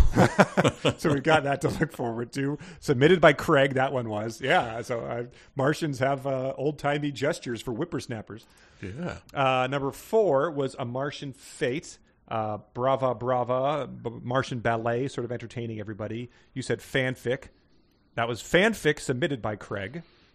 And number five, this was the one where they he comes down and is dining with Queen Victoria and Emperor William, and they're inviting him to eat. You said mm-hmm. fanfic. That was fanfic written by Edmund. Whoa. Five for five, hundred percent. Oh. That'll get that average up there. That last one, Edmund says, as a writing exercise, I fashioned this week's entry around the iconic phrase, "They're eating her, and then they're going to eat me." Oh my God! From Troll Two. Oh, So if you read the first word of every sentence, that is what it spells that out. So. Uh, oh, wow. I didn't. I didn't think that one was as tricky, but I, I thought it, I rewarded the effort of, of going through that trouble, that weird, weird trouble to do that. That is fantastic. Yeah. Um, all right, well done. Thanks. I think last time, didn't I go five? I think you might have. This might be a uh, brother. I- Yeah. It's either a great effort on you or just an indictment of our Patreon supporters who are phoning in their fanfic. But uh, No, I think it's all it's all very good. uh, but yeah, we will we will see. We will see. I guess there's no more for this uh, for this episode though. We'll just got to see what happens. Yep. um, chapter 12 this is the uh, this begins with essentially oh yeah they've just observed the, the girl playing the harp and uh, and colonel alonzo jefferson smith declares she is a prisoner and by the seven devils of dona ana will not leave her here so I, I was like oh that's an old-timey curse or something but then i was like oh we got i got to look it up to see what he means um, did- Yes. did you look it up I certainly did, and I think we probably got the same site. a blogspot uh, wondering why there's no references to the seven devils of Dona Ana outside of uh, Edison's conquest of Mars. That is correct. That made me laugh. That to know that, like, of course, Conor's going to look this up, and he's going to find the same result. You should have left a, a blogspot comment being like, "Hey Conor, how's it going?" yes. Maybe I'll do that for the uh, rest of the jackals who might uh, happen upon that. Uh, yeah. There's no. This person was as puzzled as as we obviously are. Came up with a couple possible reasons he might have said this, but it's like, nah, I don't think so. None of them makes any sense. so he made up the phrase, by the seven devils of Doña Ana, we will not leave you here. That's pretty good. I mean, Yeah. for an old timey curse, like for that the uh, AJ Smith is saying. But and then this is amazing. I mean, this is just you know uh, more Clinean writing. I'm I'm thinking. Uh, we, he described the room in pretty good detail before, as you recall. But it says our attention had been so absorbed by the sight of the girl that we had scarcely thought of looking to see if there was anyone else in the room. How do you look at a room without seeing the things? How did they come up multiple times? I mean, in this podcast, I mean, uh, people Yes. just like need to look all the way around a room in order to take in the information. It's not just something you naturally perceive. Because he says, And uh, yeah, turn back if you're reading the paper. I guess maybe you have to turn back a page. Look at the drawing. right, It it is literally impossible, that you- at least the way it's depicted here, that you could see her and not see what was in the rest of the room. and like you know, in uh, this island Earth, they might look at those guys and you know somehow they don't notice that they had those huge foreheads. At least they would see them in the room, you know. Yes. But it says, glancing beyond her, I now perceived sitting in a richly decorated chairs three or four gigantic Martians, listening Oh, to the music as if charmed. Yeah, so glad I tilted my head slightly. uh, and this, then this is great. This is amazing. Uh, the fact that they could find uh, music, the fact that they could find pleasure in music so beautiful was perhaps an indication that they were not really as savage as they seemed. Oh, that's nice. I mean, maybe there is some sort of universal thing that can relate. I'm just going to read the next sentence. Uh, Yet our hearts went out to the girl and were turned against them with an uncontrollable hatred. So, uh, briefly, you briefly thought that uh, you know maybe they were not, not truly the bad guys, the real savages, as Chad and Dale would say. And uh, uh, and then what happened? This is so great after the you know uh, vaporizing a uh, dog slash ox, whatever. Uh, the whir of the two instruments sounded simultaneously because they, they see them and they spring up like you know giants in a Bugs Bunny cartoon. Uh, with a quick horizontal motion, we swept the lines of force around in such a manner that all three of the Martians were caught by the vibratory streams and actually cut in two. so shooting dogs, cutting Martians in two. USA, USA. Yeah, and what did they say? He's like, you know, oh, is that the first Martian that gets cut in two? I think they disintegrate one, but then they realize, oh, there's there's more. They're going to get on us before we can fully disintegrate them all. So just cut them in half. Yeah, he starts just says sweep your disintegrator across all three, which is you know uh, so crazy it just might work. So they just are like a kid playing machine guns, being like, but yeah, they're just standing there like Rambo, uh, you know, waving these things back and forth because I guess if they just disintegrated them one at a time, there would still be one that needed to charge again before they could do it. Yes. And then they said this curious thing long gaps were opened in the wall of the room behind them where the destroyed currents had passed, for with wrathful fierceness we had run the vibrations through half a gamut on the index. Yeah, that's as So the- they were just spinning the dials Yes, and going like, just just vaporize everything. yes, hundred percent. They're turning it the the blender settings all the way from one to ten as they're as they're doing this. Oh, so uh, I thought at first like, oh, is the the room is made of of Martians? Like, oh, they're they're just spinning the dials, and it worked. Yeah, and uh, you know the the girl is is sitting there pretty much trembling. Like at this point in time, we don't know if these were her, you know, adoptive parents. You know, the the, all- the only the only people she's ever known in her life, type of thing. But um, they pretty much go up to her and start trying to communicate with her. Oh yes, a, a nice bit of uh, comedy right away. Uh, he immediately began to make the signs to the girl to indicate that he was hungry. so Uh, yeah, I mean, you just have to imagine what that is. But uh, yeah, just the you know the way that uh, you know I think we've all been guilty of this when you're trying to communicate with someone who doesn't you don't speak a, a lick of their language, but you're trying to just essentially do like party charades to be like, I want to pointing you know j- down your throat, eat as you rub your stomach. rub the belly. Mm. and she's like, ah, yes, gotcha. Yeah, and uh, you haven't actually asked if I speak English. Like, uh, you know, based on the lack of imagination of your author here, there's a really good chance that I do. Uh, I have uh, before we get further, I it immediately came to my mind um, abducted by aliens. Uh, this Oh. woman. Do, do, do, you, do you think there was any probing going on? I mean, we've already, you know, they've they've come around to their rear. I mean, so uh, who knows what kind of knobs? I wonder when that stereotype first started. That's something that you could probably pinpoint if you were a, a journalist. You know, yeah, that seems like a like a '70s thing. A lot of people started getting abducted, and I don't know. for some being so well known, it's uh, yeah, it had to come from somewhere. Imagine that being your claim to fame. Yeah, remember, you know how everyone thinks that uh, Martians give you an anal probe? I invented that. Uh, weird, Mark. Why? Uh, what? what- what? um, but then uh, once she sort of leads him to like a bunch of boxes, like a storehouse, she takes out a kind of cake Yeah, and uh, breaks off a small portion and motions that we should eat. So she does the same thing, uh, and at the same time showing us that we only ought to take a small quantity. Thank God, it's compressed food," said Colonel. So. Whatever the uh, process of compressing food is, is another universal thing that both of our cultures share on Earth and in Mars. You just you get food and you compress it. So that's how uh, that, that's something we all know. It's like drying jerky, I guess. But he says too, this is a thing that they all have to do, and it's like, could we just? We don't have to do this anymore. All of us can stop doing this. I thought these Martians, with their wonderful civilization, would be up to that. Like, yeah, you you don't have to mention that. We just remember remember that one time when I said that, that the Martians. Were, I don't I don't think I was there, Tom, but uh, I'll, I'll take your word for it. Does it matter? Yes. right. And it's like maybe they invented it like 80,000 years ago. Like what what do you, you they're they're up to this recent innovation we have? Like you also just cut them in half and left their smoldering uh, piles of dirt in the, this great hall of their great civilization. Plus, you also don't know, like, oh yeah, we compress our fecal matter. It's, it's a weird thing we do. yeah, it's utter desperation that this is what we're eating. Like that's why we came to your planet. Uh, but yeah, but they raid the storehouses, and uh, oh, the fellows we killed must have been the watchmen in charge of the storehouse, and they were treating themselves to a little music from the slave girl when we happened to come upon them. Again. So these are just these are just night watchmen. that are sitting in these regal chairs, like sort of you know, like emperors type of thing.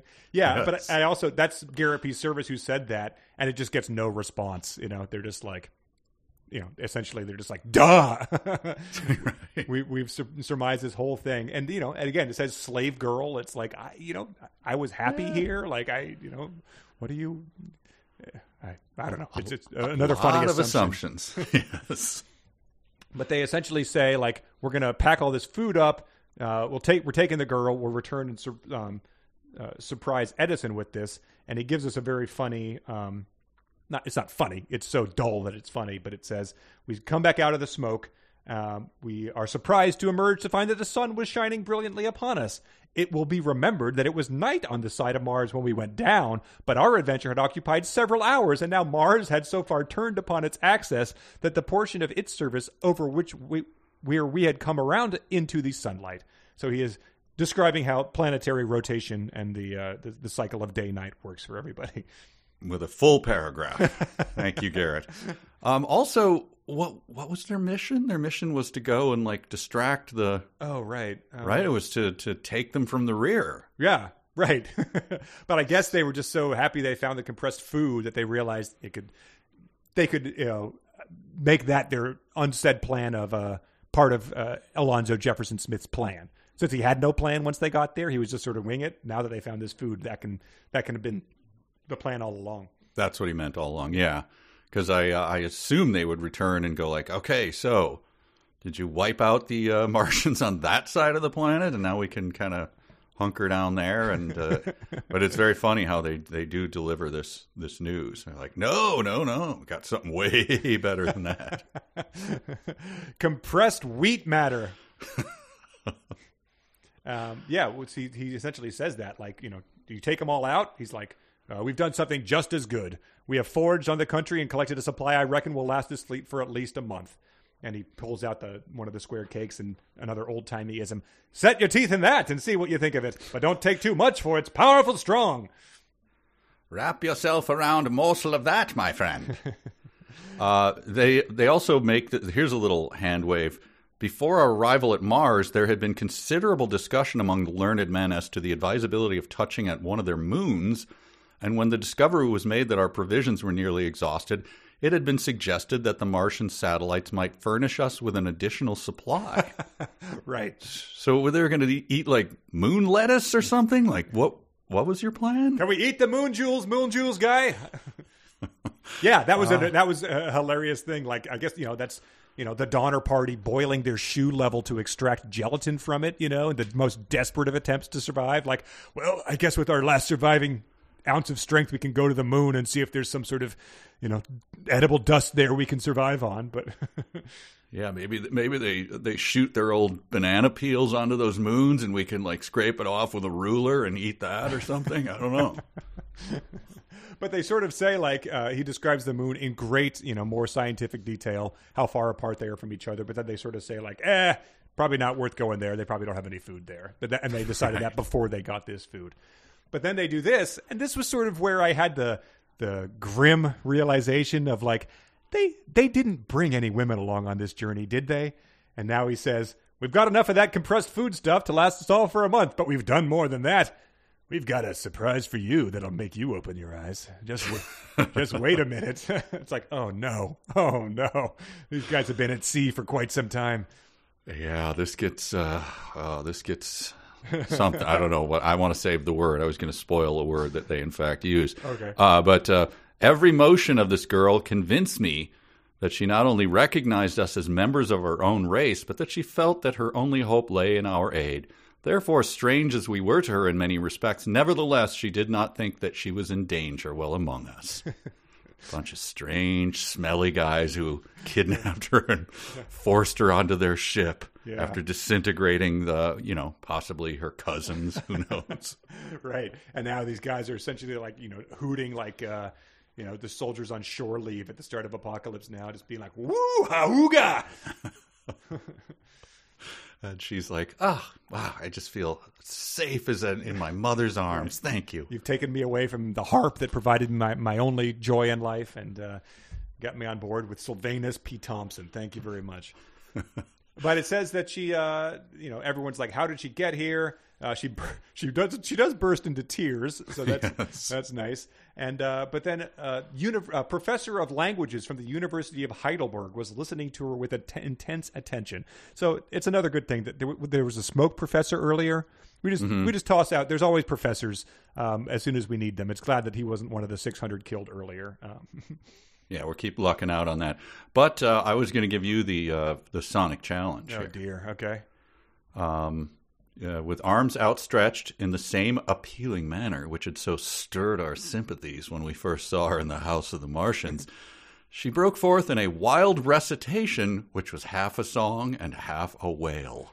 Okay. Great. Let me just consult my album. Uh, Jodie Foster as Nell sings Bjork. um,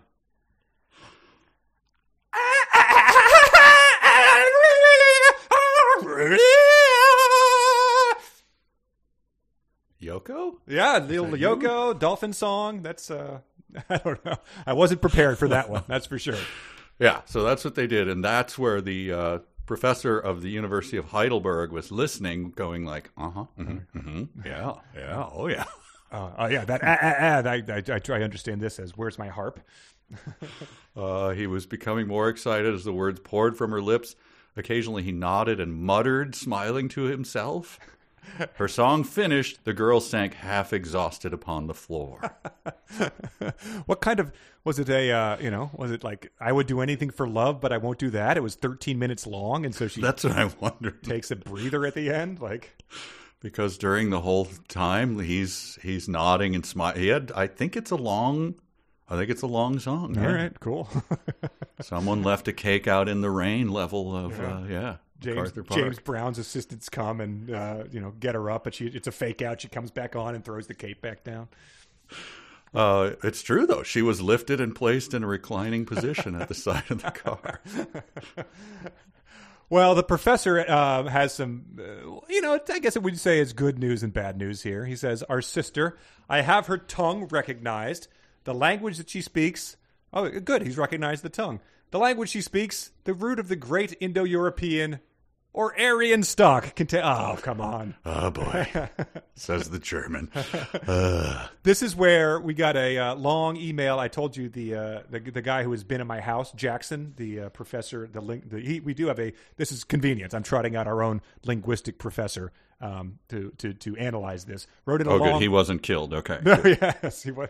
Uh, he, he he wrote out a long email about um, this guy's theory because he essentially says, "Convinced I am that this great original speech is from where we have all the languages of the civilized world sprung." so my note was, "What the hell are you talking about, sir?" But this is real. Like this is something that linguists, you know, talk about is that like you you keep going back and finding these common roots. I think I will post it to Patreon because that was actually pretty interesting. Um, it- but it's just it's it, again, like I said, it's very long, and so I don't want to read it to you and have you just sort of um, have to interpret it on the fly. But this is something that like is an actual theory that this guy's talking about. Um, these and and Aryan stock um, means obviously something different uh, in the context Yes. of this. Yeah, yeah, It's like going back to I think like you know India or something like that. Like um, so uh, we'll, we'll we'll post that to Patreon and people can peruse it. But so this is a theory that there's a common root of all languages. Yes. Okay. Yeah. So it's, it's Yeah. something that has persisted, um, and so this that's what that guy is talking about. So it's just more um, it's it, it's more Garrett P. Serviss um, getting out ahead of the um, um actually guys. Yes, and she uh, and by the way, the uh, uh, Heidelberg University of Heidelberg. Did we get his name? I don't think so. remember. I don't know. Okay, professor of the University of Heidelberg. Uh, full Katzenjammer kid for him. All of his sentences. Uh, one of them is, uh, "It shall we do," cried the Heidelberg professor more confidently. So yeah, but he all he's reversing his, you know, he's using the the German syntax in all of his stuff. Oh, is that where that where Yoda speak comes from? Yes, yes, I think so. Wow. Um, but it then says uh, the uh, this is the uh, amazing part, and this is so you know they've got these theories. They're trying to find the root of this language in hopes that we'll be able to communicate with her, and then it just goes back into remember remember this guy. Uh, the reader will remember that the Martian who we made prisoner on the asteroid, that guy, might have been used to us in a similar way, and for that reason, great efforts had been made to acquire his language, and considerable progress had been effected in that direction. But from the moment of our arrival on Mars itself, and especially after the battles began, the prisoner had resumed his savage and uncommunicative disposition. You don't say. Um, it says, uh, and then it says this is another theory that Gary P. Serviss had was that this guy was robbing. You know, he was like betraying his other Martians to go and rob this gold from the thing. Yes, It says how an outlaw such as he evidently was could expect to escape punishment on returning to his native planet was difficult to see. In fact, in consequence of his surly manner and his attempts to escape, he had been more strictly bound than before, and to get him out of the way had been removed from the flagship, which was already overcrowded, and placed in one of the other electric ships. And this ship, as it happened, was one of those who were lost in the great battle beneath the clouds. So, after all, the Martian had perished by a vengeful stroke launched from his native globe. He he literally d- died returning back to his home planet, like uh, like Poochie on The Simpsons. so they just I, I I completely missed that the first time I read it. I got to the back. I was like, wait, what did he say? It's like, oh, he just offloaded him onto one of the ships and got annihilated, and we're never going to hear from him again. That's incredible storytelling. I uh, I confess I never caught that. I don't know what I was. Uh, you know, you're looking for notes and looking for things. I just missed it, and uh, I I like the fact that since it's all happening off camera. Um, I liked the jovial version of him telling about his, you know, favorite places to get a uh, Martian cheesesteak or whatever. but then, uh, as they kill him off, they're like, "Eh, he turned back into a savage again." so we tied him up even stronger, and you know, shocked his nads even with more emphasis. And then he got blown up and died. Like, ah, you could have fancied any anything you wanted to do with that guy, and uh, you turned him back into a savage and made it an awful death. Right. USA. USA. but I was mostly intrigued by his attempts to escape because that was, again, like something that would have been very entertaining to read about. Because, like, wh- where where where are you going, man? Like uh, you're, you're gonna just uh, you know you can't really step outside the spaceship and just you know do the breaststroke away to the nearest uh, you know stick out your uh, Hitchhiker's Guide to the Galaxy electric thumb and hope the Vogons pick you up. But I looked into this because you would have to imagine that with so much left off camera here, the Martian dying, his cheesesteak recommendations, his attempts to escape, fertile ground for the reenactors on the dark web here to have have picked up on. And they've been pretty quiet on this book so far. I think it was because they have done so much uh, reconstructing and theorizing of these attempts to escape that they've neglected the previous uh, half of the book. Oh, that's true. Every time we would look, it would be like, "Hey, uh, uh, be back soon." You know, like a store, like a sign on a store, like Mm-hmm. Yeah. back at this with the clock saying, like, Yeah. And we were like, "Dark web." Yeah. It just shuts down for a couple months. That was weird. yes, but yeah, they no, they they have been very busy here, and the the the one that I picked, I mean, I just it, uh, you could take your pick of these, just great reenactions, amazing theories. Uh, the one I picked was um, these guys who were sort of like, oh, it's a Martian prisoner. Like, what if the Martian was attempting to escape from Shawshank prison? Oh, sure. Yeah, and they they thought that it it, it might go a, a little something like this. so again, this is the the Martian prisoner um, talking to Thomas Edison to try to get him to escape from Shawshank prison. There's a man like me on every ship of space in our fleet, I guess. I'm the guy who can get it for you. Cigarettes, a bag of reefer if you're partial, compressed food, nude crow, damn near anything, within reason. Hey, buddy, got that bottle of Jimmy Beam I asked for? Yes, sir, I'm a regular Sears and Roebuck. So when the Martian prisoner came to me and asked me to smuggle Rita Hayworth onto the ship for him, I told him, Who the hell is Rita Hayworth? Ah, of course. The day night cycles on your primitive planet lag behind our advanced war planet. You won't know her for two score more Earth years. No matter, I shall take a pin up poster of your most attractive starlet of 1898. Well, that's going to be Irma Dinkroff. But I got to warn you do not let the other men on board see this. Saw how they looked at the first girl they saw in months. If they get a glimpse of Irma posing on this poster, there may be an all out riot. Well, I'm sure I'll want to keep her all to myself, yes. Here you go. Well, let's see this. Is this some kind of joke? It ain't fair, right? God went heavy on the poom when he was making her. The hottest woman on your planet is 82 years old? What? Irma just turned 23. Yeah, this is the the year the good girl went bad. She never would have shown so much skin a year ago. Skin? Where? Oh, here. Use this magnifying device I invented. Only person I've told about it is that idiot Serviss. Okay, uh, well, yeah. Where, where, where am I looking? No, d- down here, her ankle. I see. Yes, the garment does appear to end a few earth centimeters above her army boot. Red hat ankle action. Why does she not smile? She, she looks like she's been cursed. Did a witch imprison her inside this poster? Well, it is uh, 1898. She's probably worried about, well, everything. You could die just trying to obtain bread.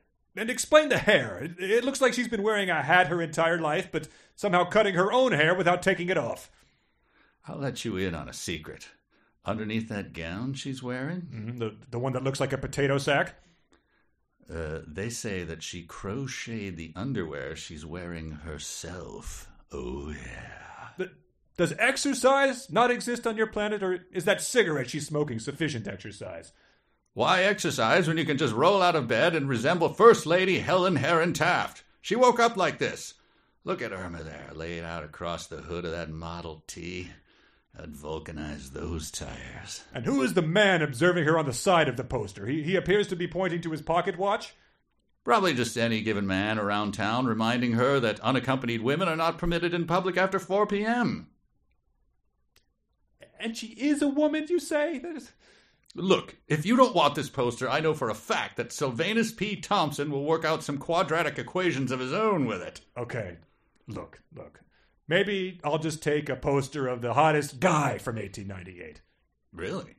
What the hell are you basing any assumptions about my sexuality on? I could reproduce via spores for all you know.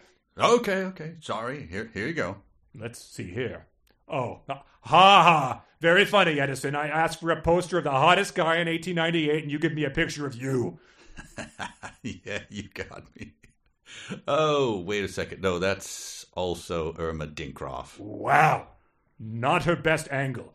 Yeah, but still, those ankles. Boom! Okay, you know what? I'm releasing my spores now. Wow. Well, fantastic. It's good to have them back. It is. It's uh, they're just a creative bunch, I would say. Um, they go in unexpected ways. Like that one, really. eh, You know, the Shawshank was a sort of a thin introduction to essentially like a, I wouldn't say a one note joke, but it, it, it focused a lot more on that, on old timey looks than it did on Shawshank Prison. So I guess I was kind of misled by the description. But you Right. get you get far enough into it, and you're like, I'm not gonna. I've already downloaded this. The dark web credits you have to use to download those are kind of expensive. So Right. Yeah. it's. I mean, it is. Look, we got to admit, it's a lot cheaper than using the uh, 372 players. uh, yeah, tell me about it. We're uh, Speaking we're, of, de- we're destitute. it's yeah, yeah. We uh, the the bills come to my house. Thank you very much. yeah. Thanks. Keep paying them. Do you want to talk about that on air or Uh, we'll put a pin in it. okay?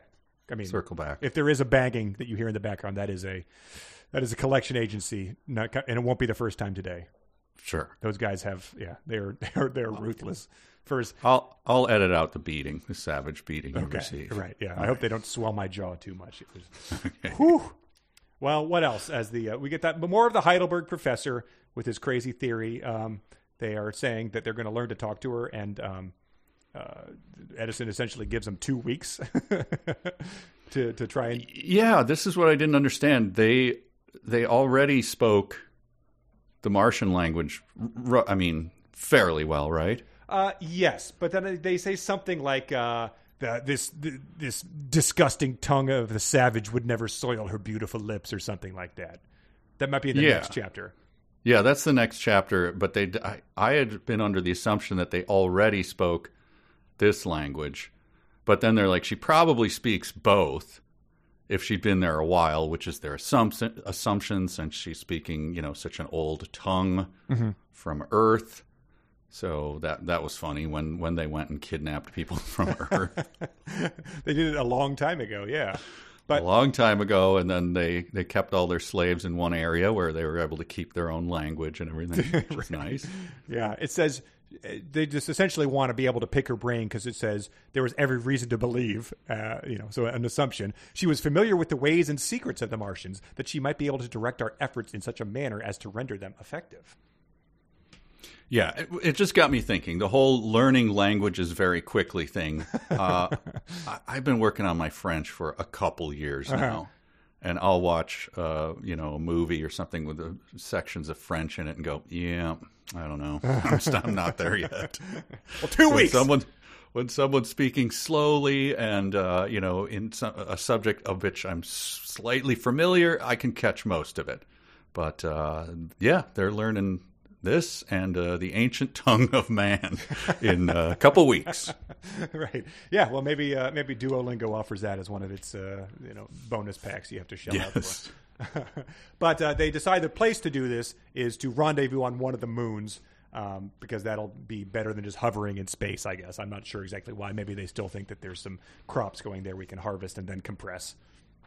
Yes, and they also think that at some point, uh, which turns out to be true, the Martians are going to uh, come out of their um, cuttlefish cloud. Oh, right. and peek around and stuff. So they have to be very careful. So they go to uh, the moon, which always presents a dark face to Mars, and they hide on the other side of it.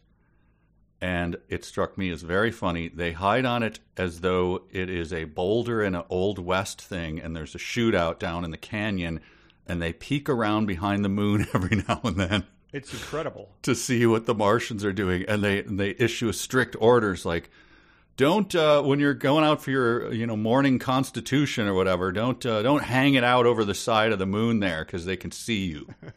They essentially do the uh, Kilroy was here guy peeking over the wall. yes, yeah, it's very funny. They say, I mean, what does it say? They they land on there, he he goes on again about how much they're going to weigh when they get here, which I cannot emphasize enough how how uninteresting that is to the readers here. But he says. Strict orders were given not only that ships should be moored on that side of the satellite, which is perpetually turned away from Mars, but that without orders, no one should venture around on the other side of the little globe, or even on the edge of it, where he might be seen in profile against the sky. And that, but it says, still, of course, it was essential that we, on our part, should keep a close, close watch. And so a number of sentinels were selected, whose duty it was to place themselves at the edge of Deimos, where they could peep over the horizon, so to speak, and catch sight of the globe of our enemy. So it really is, it's like a, a moon prop in a high school play where you can just look around one side of it. Yes. I don't know. They- They, they should have, you know, cartoon periscopes that go up and look around over it, like a Dr. Seuss uh, design. Right.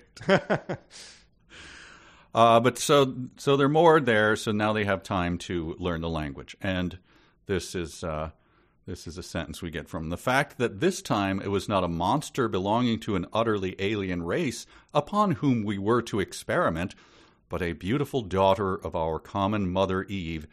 Added zest and interest, oh. as well as the most confident hopes of success to the efforts of those who were striving to understand the accents of her tongue. Oh, yeah, the accents of her tongue. Ah, a little zest and interest in that.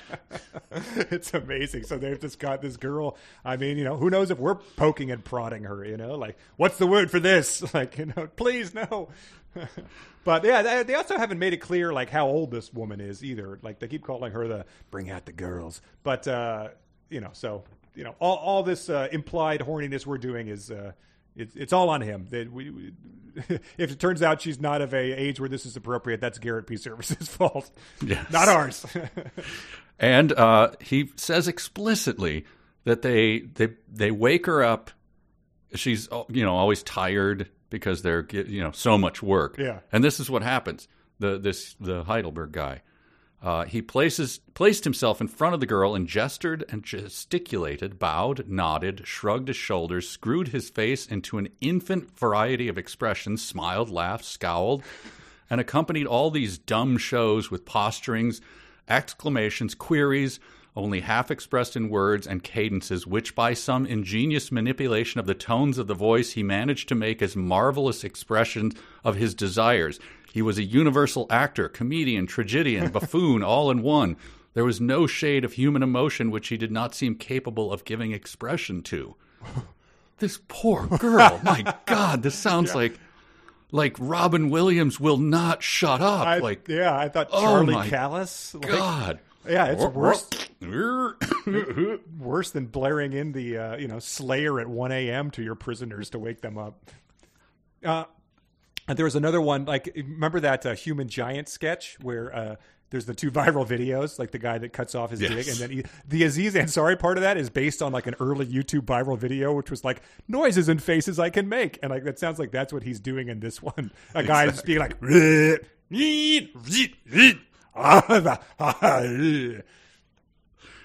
And then uh, occasionally she burst into a cheery laugh when the professor was executing some of his extraordinary gyrations before her. oh I'd missed the gyrations Stop.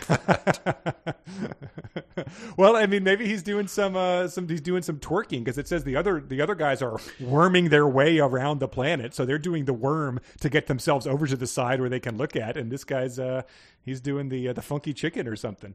Hopefully he wasn't doing the helicopter dance in front of her. Uh, yeah, but it seems like it is like just like she she falls asleep exhausted, and then the moment her eyes open again, the merciless professors flocked about her once more and just start doing this. Uh, oh God, please give me some water and a, a little bite of compressed food before you start again. Uh, but it's so they he starts revealing he's made some progress, right? Like, and he gives her this list of he said he's German again, so he's saying Jawol Wunderlich, make yourselves gentlemen easy. Of the human race, the ancestral stem have I here discovered. And he so Garrett P looks at the uh, page of his notebook and reads this: Mars, Zamor. So it's like the word in the translations: copper, Hayez, sword, Ons. I jump, Altisna. I slay, hmm, Amutha. I cut off a head, Sutsakofa. So that's that. That's one of the first five things that you have uh, learned from this girl. Like, what has she been up to when she's not playing the harp? Yes. Good God. I sleep and then I love Lesva. Yes. Um, and then it, it gets into this, like, and again, this is probably old timey talk, but Yes. the, uh, the the the subchapter is "Aha, Professor Heidelberg," and it says, "When I saw this last entry, I looked suspiciously at the professor. Was he trying to make love without our knowing it to the beautiful captor from Mars? if so, uh, so th- th- right? I mean, that that might not be old timey talk. I don't know. What I- else could I- it I- mean, you know, I assumed it meant wooing, but yeah, sure, yeah. I guess so. But then it says, uh, if so, I felt certain he would get himself into difficulty. It's like, all right, good, you know, because there are obviously massive ethical concerns about taking this woman, you know, as a prisoner. She's clearly, you know, you, you believe she's been a slave, she's been abused. We've got, you know, Blariana concerns here, like from the Mister, the, you know, all those things that the Mister kind of like hand waved away.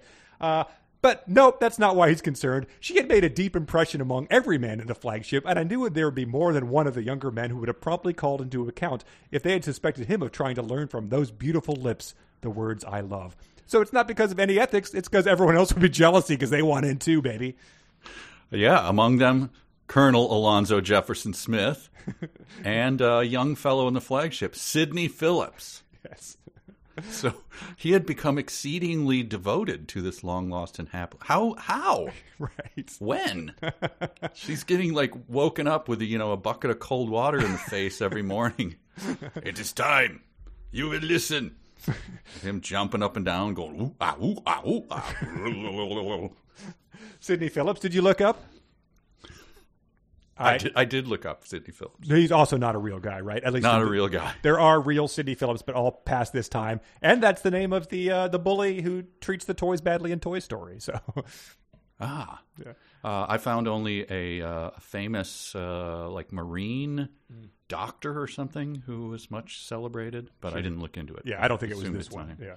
Um, and then this is, you know, this is hopefully this is not something they're going to be imparting upon our girl they learned here, but it says, uh, I had already questioned within my own mind whether the peace would be strictly kept between Colonel Smith and Mr. Phillips, for the former had, to my knowledge, noticed the young fellow's ador- adoring glances, and had begun to regard him out of the corners of his eyes as if he considered him no better than an Apache or a Mexican greaser. Garrett P, come on now. Like you're uniting you just united all the world in this uh in this conquest of Mars. Like there's but uh I guess we still can once we're done with these Mars, we'll we'll turn our looking down upon our fellow man as well then. Apparently, there are still some races that don't don't get to join the universal uh, brotherhood of defeating Mars. Right. Yeah, I just uh, that's the one. I, I think that ends it, right? Or oh, that's my last comment. Sorry, but it. Uh, but yeah, because the last oh, thing dear. is is uh, yeah, jealousy jealousy crops out, um, and uh, they are. Um, oh yeah, this was the the question was whether the language the professor was acquiring was really the girl's own tongue or one she learned from the Martians, and that's when the professor says, "Hey, settle down." He assured us in the first place that this girl could not be the only human living upon Mars, but that she must have friends or relatives there no real way of knowing what that is. I guess it's if it is an old language, you know, of, of thousands of years ago, that it's a, uh, you know, she, she would not be old enough to have learned it, so that's why they have to be there. And uh, that's when uh, Colonel Alonzo Jefferson Smith expressed what was in all of our minds when, after listening to the reasoning of the professor, he blurted out, "Thank God she doesn't speak any of their blamed lingo. By Jove, it would soil her pretty lips." So again, like settle the hell down. Uh, but you know, she probably did speak some of the Martian language because they weren't just going to be like pointing at the harp and grunting in order to get her to play it or sing it. I guess I don't know. That's where it ends with a tedious language lesson. So we've got that to look forward to next time. tedious. so yeah, so she would stop the harp, you know, to sort of ask them like, "Hey, do you want to hear this piece by Johann Sebastian Glublock?" um, and uh, and she would ask them by going, "Rrr, rrr, rrr," and they would go, "Rrr," and then she would go back to her harp and gently play. The And the Martians are like, "Oh yeah, listen to how our language soils her pretty lips." Yeah. wow. All right. Well, that takes us to the final quarter of uh, Edison's conquest of Mars. I'm excited. I'm excited that I uh, get to end on a.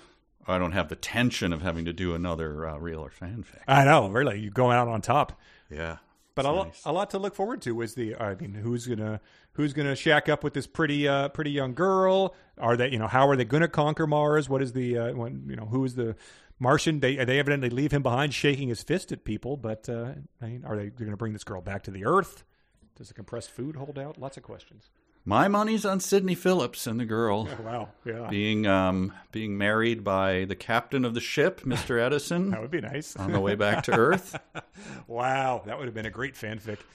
Yeah, that's my guess. All right, let's. Uh, I think we got uh, time for a email or two. Let's do it. We're going to the party. We're going to the game. We're going to the disco. We're gonna cruise out, man. We're stealing people man. All right. This is uh, first one is from Colette, who says, "I'm sure you've been inundated with emails on this topic. The uh, the topic is the Comet song. Was this in the episode or was this in the bonus?" Oh, I I guess it was in the episode because we talked about comets. I felt like this was such importance that I could be risk being redundant. Surely you must be familiar with the beloved, perhaps only by me point variant. Hitler has only got one ball. Oh yes, I had forgotten that one. Thank you. I, I, you know, it sounds familiar to me too. I, uh, I but uh, someone else wrote in to say that that they, the one that I was singing, I only knew because of The Simpsons, which of course is the case with a lot of things. But Um, wasn't uh, point of accuracy though? Wasn't Hitler uh, rumored to be polyorchid? That is three balls. wow, wow, dude. I'll, I don't know. Somebody, somebody get on that. I'm not going to. Do someone Google that at work and let us know how much longer you stay employed. Uh, Andrew wrote in the next one. He says, I wanted to let you know how much I'm enjoying your podcast on Edison's Conquest of Mars. This is one of the few books you've covered that I've already read. I'd like to know what the other ones are, though. Um, H.G. Wells' The War of the Worlds has been one of my favorite novels since I was a kid. I first heard about Edison's Conquest when I was writing a term paper on Wells's novel when I was a high school senior. I finally managed to track down a copy of it in the Library of Congress in 1992 when I had a summer internship in Washington, D.C. That's putting that uh, insider access to, to real good use, I would say. You could probably imagine how disappointed I was to find out it was a badly written sequel to a ripoff of Wells's novel rather than just a mediocre sequel to the original work. Oh well, at least it was a relatively quick read. Uh, it'd be great if anyone else has Library of Con- Congress access. See if that was the uh, last time this is one has ever been checked out. That'd be pretty fascinating. Uh, it, would, it would be funny if he was like, uh, you know, the foremost expert on the Steam Man of the Prairie, but I never had heard of this other book that is. So I was excited to learn of it. Yeah, yeah. If we get any high schoolers out there, uh, write your report. You know, there's been enough books written about Huck Finn, Tale of Two Cities. Write a write a book report on Steam Man of the Prairies, and, and let us know how that grade goes. uh, this one is from Ted. Uh, I was at my oncologist's office yesterday, and when the appointment was over, I was directed to one of the scheduling offices. This was the first time in this particular person's office, and she had a sign on her desk that read, Have you heard the joke about the pizza? I can't tell you, though, it's too cheesy. I felt this was deserving of a settle down, but I didn't feel like I had the authority. I was wondering if I could be granted jurisdiction to issue settle downs, firm settle downs, and full and firm settle downs in appropriate situations. I swear I won't abuse this authority. You want to deputize? I it's think up I've, to you. I think I've got to do it. I would, urge you caution with, uh, you know, hopefully your your oncology is treating you well, and a full recovery will be um, on the horizon. But uh, I give you full authority to issue the firm settle downs to b- jokes that are that bad, especially in a, setting where I mean, you know, you want to have. I don't know. You don't want you don't want your secretary here to be. Um, oh, the, I guess it does the secretary. This is the doctor Ooh. you, you want to lighten the mood here, but like you, you also want to, to be have a bit more authority, you know, in the people that are treating this serious condition. So, Yeah, a little, little bit of gravitas. yeah. but you know, uh, issuing your oncologist a firm settle down may not. Uh, they, they may write down, you know, difficult on your on your on your hospital sheets, and uh, Right. you want to make sure you're getting the, the real the real deal medicine here, Ted. So I give you the authority, but it's going to be your decision whether you want to uh, settle down your doctor's puns here. Yes. With great power Yes. comes great responsibility. Um, and all right, and then the other email is Jackson's uh, tome about uh, the original um, thing, but he does say that uh, it uh, what, what is it? The the Aryanness is uh, yeah, has a better explanation. It got applied to the ancestor language in the decades before the 40s because that term is used for one of the earliest languages known in the tree, Sanskrit. Um, so you can rest easy when you see the uh, the Aryan language talking about this one. Yeah, I mean the the man with either one or three balls, TB TBD, is uh, uh, he, he incorporated that. You know, he he made made up a mythology. Sure, yeah. to sell that. So- All right. So yeah, we'll we'll post that one uh, as well for people to uh, check out because it was actually kind of interesting. Uh, let's do our dumb sentences of the week to wrap this thing up. A sentence begins with a capital letter. A capital letter is a letter that's big. A capital letter is not a small letter. A capital letter is big, big, big. A sentence ends with All right, dumb period. sentences. Again, a lot of these are from our Patreon supporters. Please check it out. Uh, I don't even know what the number's at now, but we're like within like ten of you having to watch Forrest Gump, something like that. Look forward to it. Uh, we're already yeah twelve away. So man, I mean you know you just just just hit the thousand mark and then we'll do it. It will be fun. Um, here's the first sentence: Patreon.com slash three seventy two pages to relentlessly flog it. Uh, uh, Todd submitted. Uh, well, the hullabaloo and taking them in the rear. Uh, Edmund submitted a beautiful girl.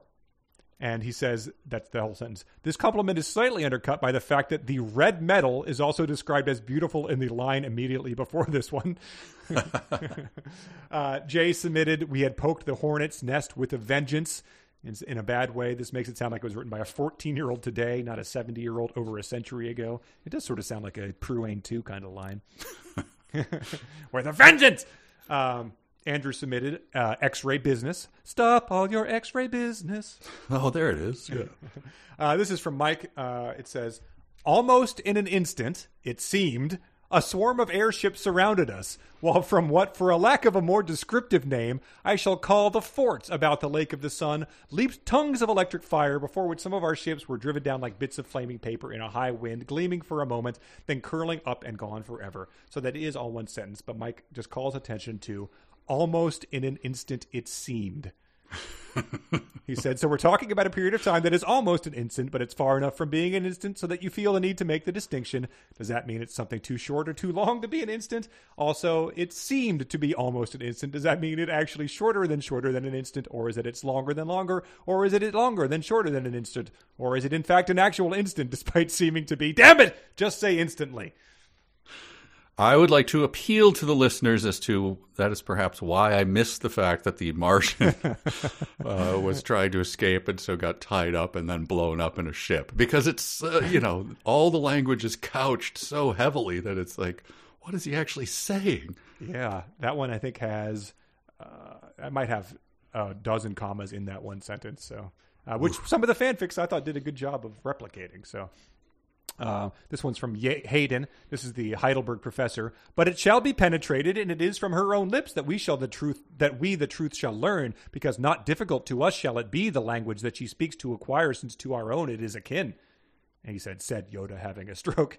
Um, uh, this is a Harris submitted. Mr. Edison himself was never tired of saying anything in reference to this matter. And he did, fortunately, did not include the whole sentence because it is followed by a two paragraph, 100 plus word diatribe. Um, Good which Lord. Edison was never tired of saying, I guess. Which is what was the other thing the guy said? It's like I always said, Mars is red because the trees are red and the soil is red. So Right. Oh, and that's the next sentence submitted by Justin and Heather. The trees are big for the same reason the men are, because the planet is small and they can go big without becoming too heavy to stand. And then Mandy submitted Mars is red because the soil and veg- vegetation are red. And she said that was stated by the enthusiast, who she's going to assume is the Moon Jewels guy. Yeah, oh, yeah, yeah, yeah. Moon jewels. This was uh, Curtis. He says, I thought it singular, I said, that with the exception of the girl whom we have rescued, no women were seen in the house. He says, There were only four Martians in the house. Why would it be strange that all of them would be men? And can they even tell the difference between male and female Martians at this point? Which are very good points, which the Dark Web skit also touched on. But yeah, they the only obvious thing i mean one they're making some big assumptions you know about martian physiology again but the only thing that they're we know about them that indicates one way or another is the martians are wearing skirts like we've seen that and Oh, so right. like look at these men wearing skirts as opposed to the other way you could possibly uh, interpret that Right. um let's see oh yeah Uh, Mike submitted When we first were suspended above Hellas, looking toward the north, the northeast, and the northwest, we had seen at a distance some of these great red regions and had perceived a curious network of canals by which they were intersected. He said, The existence of prefer- peripheral vision is fairly common knowledge, so saying they looked north would have been sufficient. but as we saw in the uh, room with the girl and the harp, that doesn't necessarily exist. No. Uh, Jeffrey submitted, It's the Lake of the Sun, shouted the astronomer who furnished the calculation by means of which its position had been discovered. And he said, Let's try rewriting that sentence. It's the Lake of the Sun, shouted the astronomer. Uh, Claire submitted, That's all right, exclaimed the enthusiast I have just quoted. So, your favorite sentence in the whole thing. Um, uh, what do we have? Uh, that one's two sentences. Uh, Janelle submitted, and after that, uh, sorry, after that, we shall have to forage on the country then. And she just was amazed that they were thinking, like, sure, we'll just be able to go down there and forage. There'll be edible things on Mars that you know humans will be able to digest and not kill Right. us, as we've touched on. Uh, George submitted the "might be mistaken for high flying birds" sentence, um, and then uh, oh, Harrison submitted the uh, half song, half whale um, performance that I reenacted, and he oh yeah, I, his comment said they rescued Yoko Ono, and also I want to hear Mike do this as a Sonic challenge. Oh. I well. pasted that in too early to late. remember that. Damn it! uh, I had one that we did not touch on, which was uh, we ought, of course. This is after they uh, they um, get attacked by the Martians. We ought, of course, to have been a little more cautious in approaching the place where they first caught sight of us, since we might have known they would remain on the watch near that spot. So that's just the. Uh, I don't know if that's. Uh, uh, Alonzo Jefferson Smith with that military tactic there of they might they might expect to see us again where they saw us before, but uh, a, a, something fairly major they overlooked in their planning there. Right. Anything for you? Uh, mine were all taken, and I had loaded up, of course. Exclaimed the enthusiast I have just quoted. That's a uh, robot pimp. Uh, said the robot pimp disdainly. Oh, it's so good. modified. Yeah. Cool. All right. Well, let's finish the damn book. All right, finish it up. Thanks, everyone. Thank you. We'll be back with more uh, Sir Garrett P. Serviss. Oh, and I vowed I, I vowed that I would do a service services selling song. So I got to make it happen. Sweet. All right, so long, everyone. Bye.